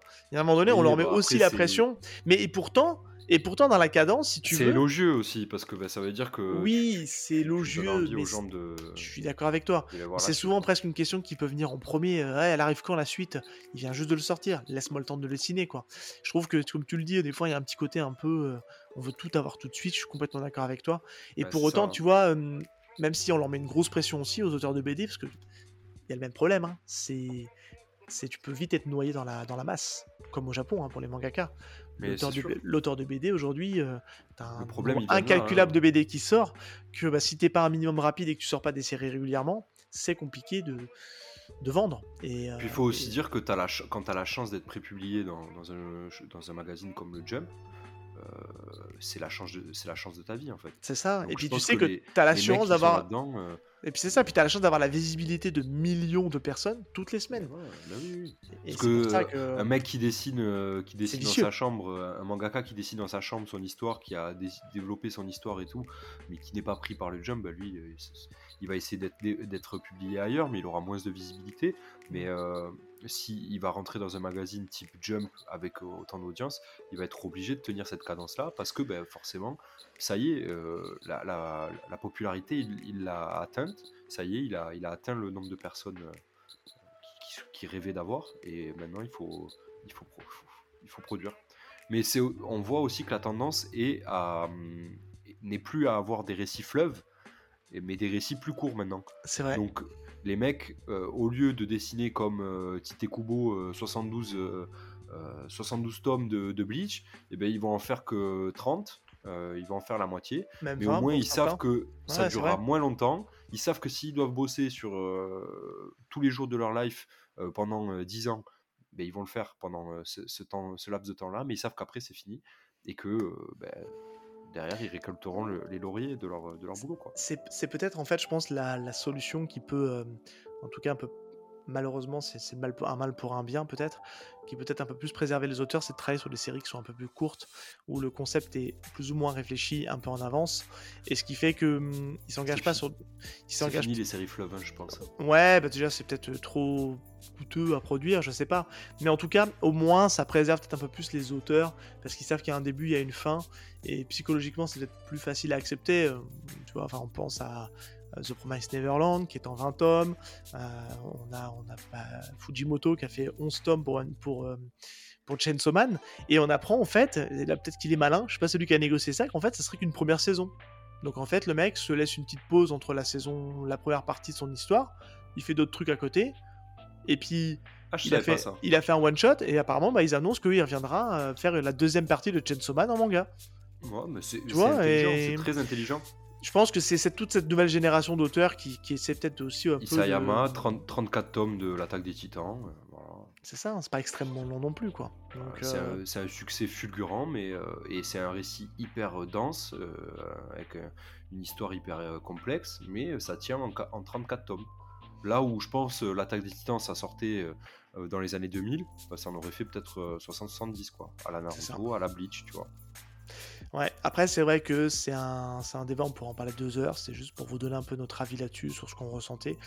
Euh, mais en tout cas, ce qui peut être cool, en tout cas, n'hésitez pas, dans ce petit bonus qu'on vous a fait en fin d'émission, pour échanger un peu plus à la cool avec Val, euh, c'est à nous dire ce que vous en pensez, votre avis, ça nous intéresse. Ouais, si ça vous On a, a- plu, peut-être qu'on on refera des discussions comme ça en one shot, c'est très possible d'ailleurs. hein. Ouais, euh, on trouve un sujet et puis qu'on on là-dessus pendant euh, Exactement. 30-40 minutes. Mais n'hésitez pas, alors On ne l'a pas précisé sur, le, sur la conclusion de l'émission, mais on a un Discord à votre disposition, hein, qui est donc euh, les podcasteurs d'Histoire à Bulle et d'Imaginaire. Euh, J'ai réussi à le dire en premier coup. Eh, T'es trop chaud. Ouais. Et euh, on va vous mettre de toute façon les liens dans, le, dans la description de l'épisode. Mais n'hésitez pas à venir sur le Discord, venir à nous parler, et puis à rebondir un peu sur ce qu'on vient de dire, parce que c'est un peu le, le seul espace qu'on a entre guillemets d'interaction sociale qui est vraiment interactif, qui est cool pour échanger. C'est vraiment sympa. Il y a des vraies belles personnes avec qui on peut discuter manga, et c'est ultra bienveillant. hein. On se prend pas la tête, c'est cool. Grave. Et on respecte les avis de chacun. Et... Mais ça nous intéresse en tout cas d'avoir votre avis sur ce côté un peu cadence. euh, cadence de de super cadence- il y a beaucoup de gens qui ont lu Ouais. euh, des trucs que même nous, nous on n'a pas lu. hein. On, a, on a lu très peu de choses, je pense même par rapport à certains euh, qui sont dans le Discord. Tout à fait. Et, euh, du coup, tout le monde s'alimente en. Ouais. En Prenez un gros risque à en venir parce que c'est donc- votre portefeuille qui va en prendre un coup dans la tronche, mais, euh, voilà. C'est- cool en tout cas. Mais écoute Val, on va, on va clôturer ce bonus si tu veux bien. Ouais, Et puis, euh, et puis voilà, on à une prochaine. on va vous dire vraiment au revoir cette fois-ci. qu'on l'a pas vraiment Yes. fait avant. Mais en tout cas, euh, à bientôt. Et puis euh, portez-vous bien. Et à très Merci vite dans un prochain épisode en tout cas. et à très vite. Salut tout le monde.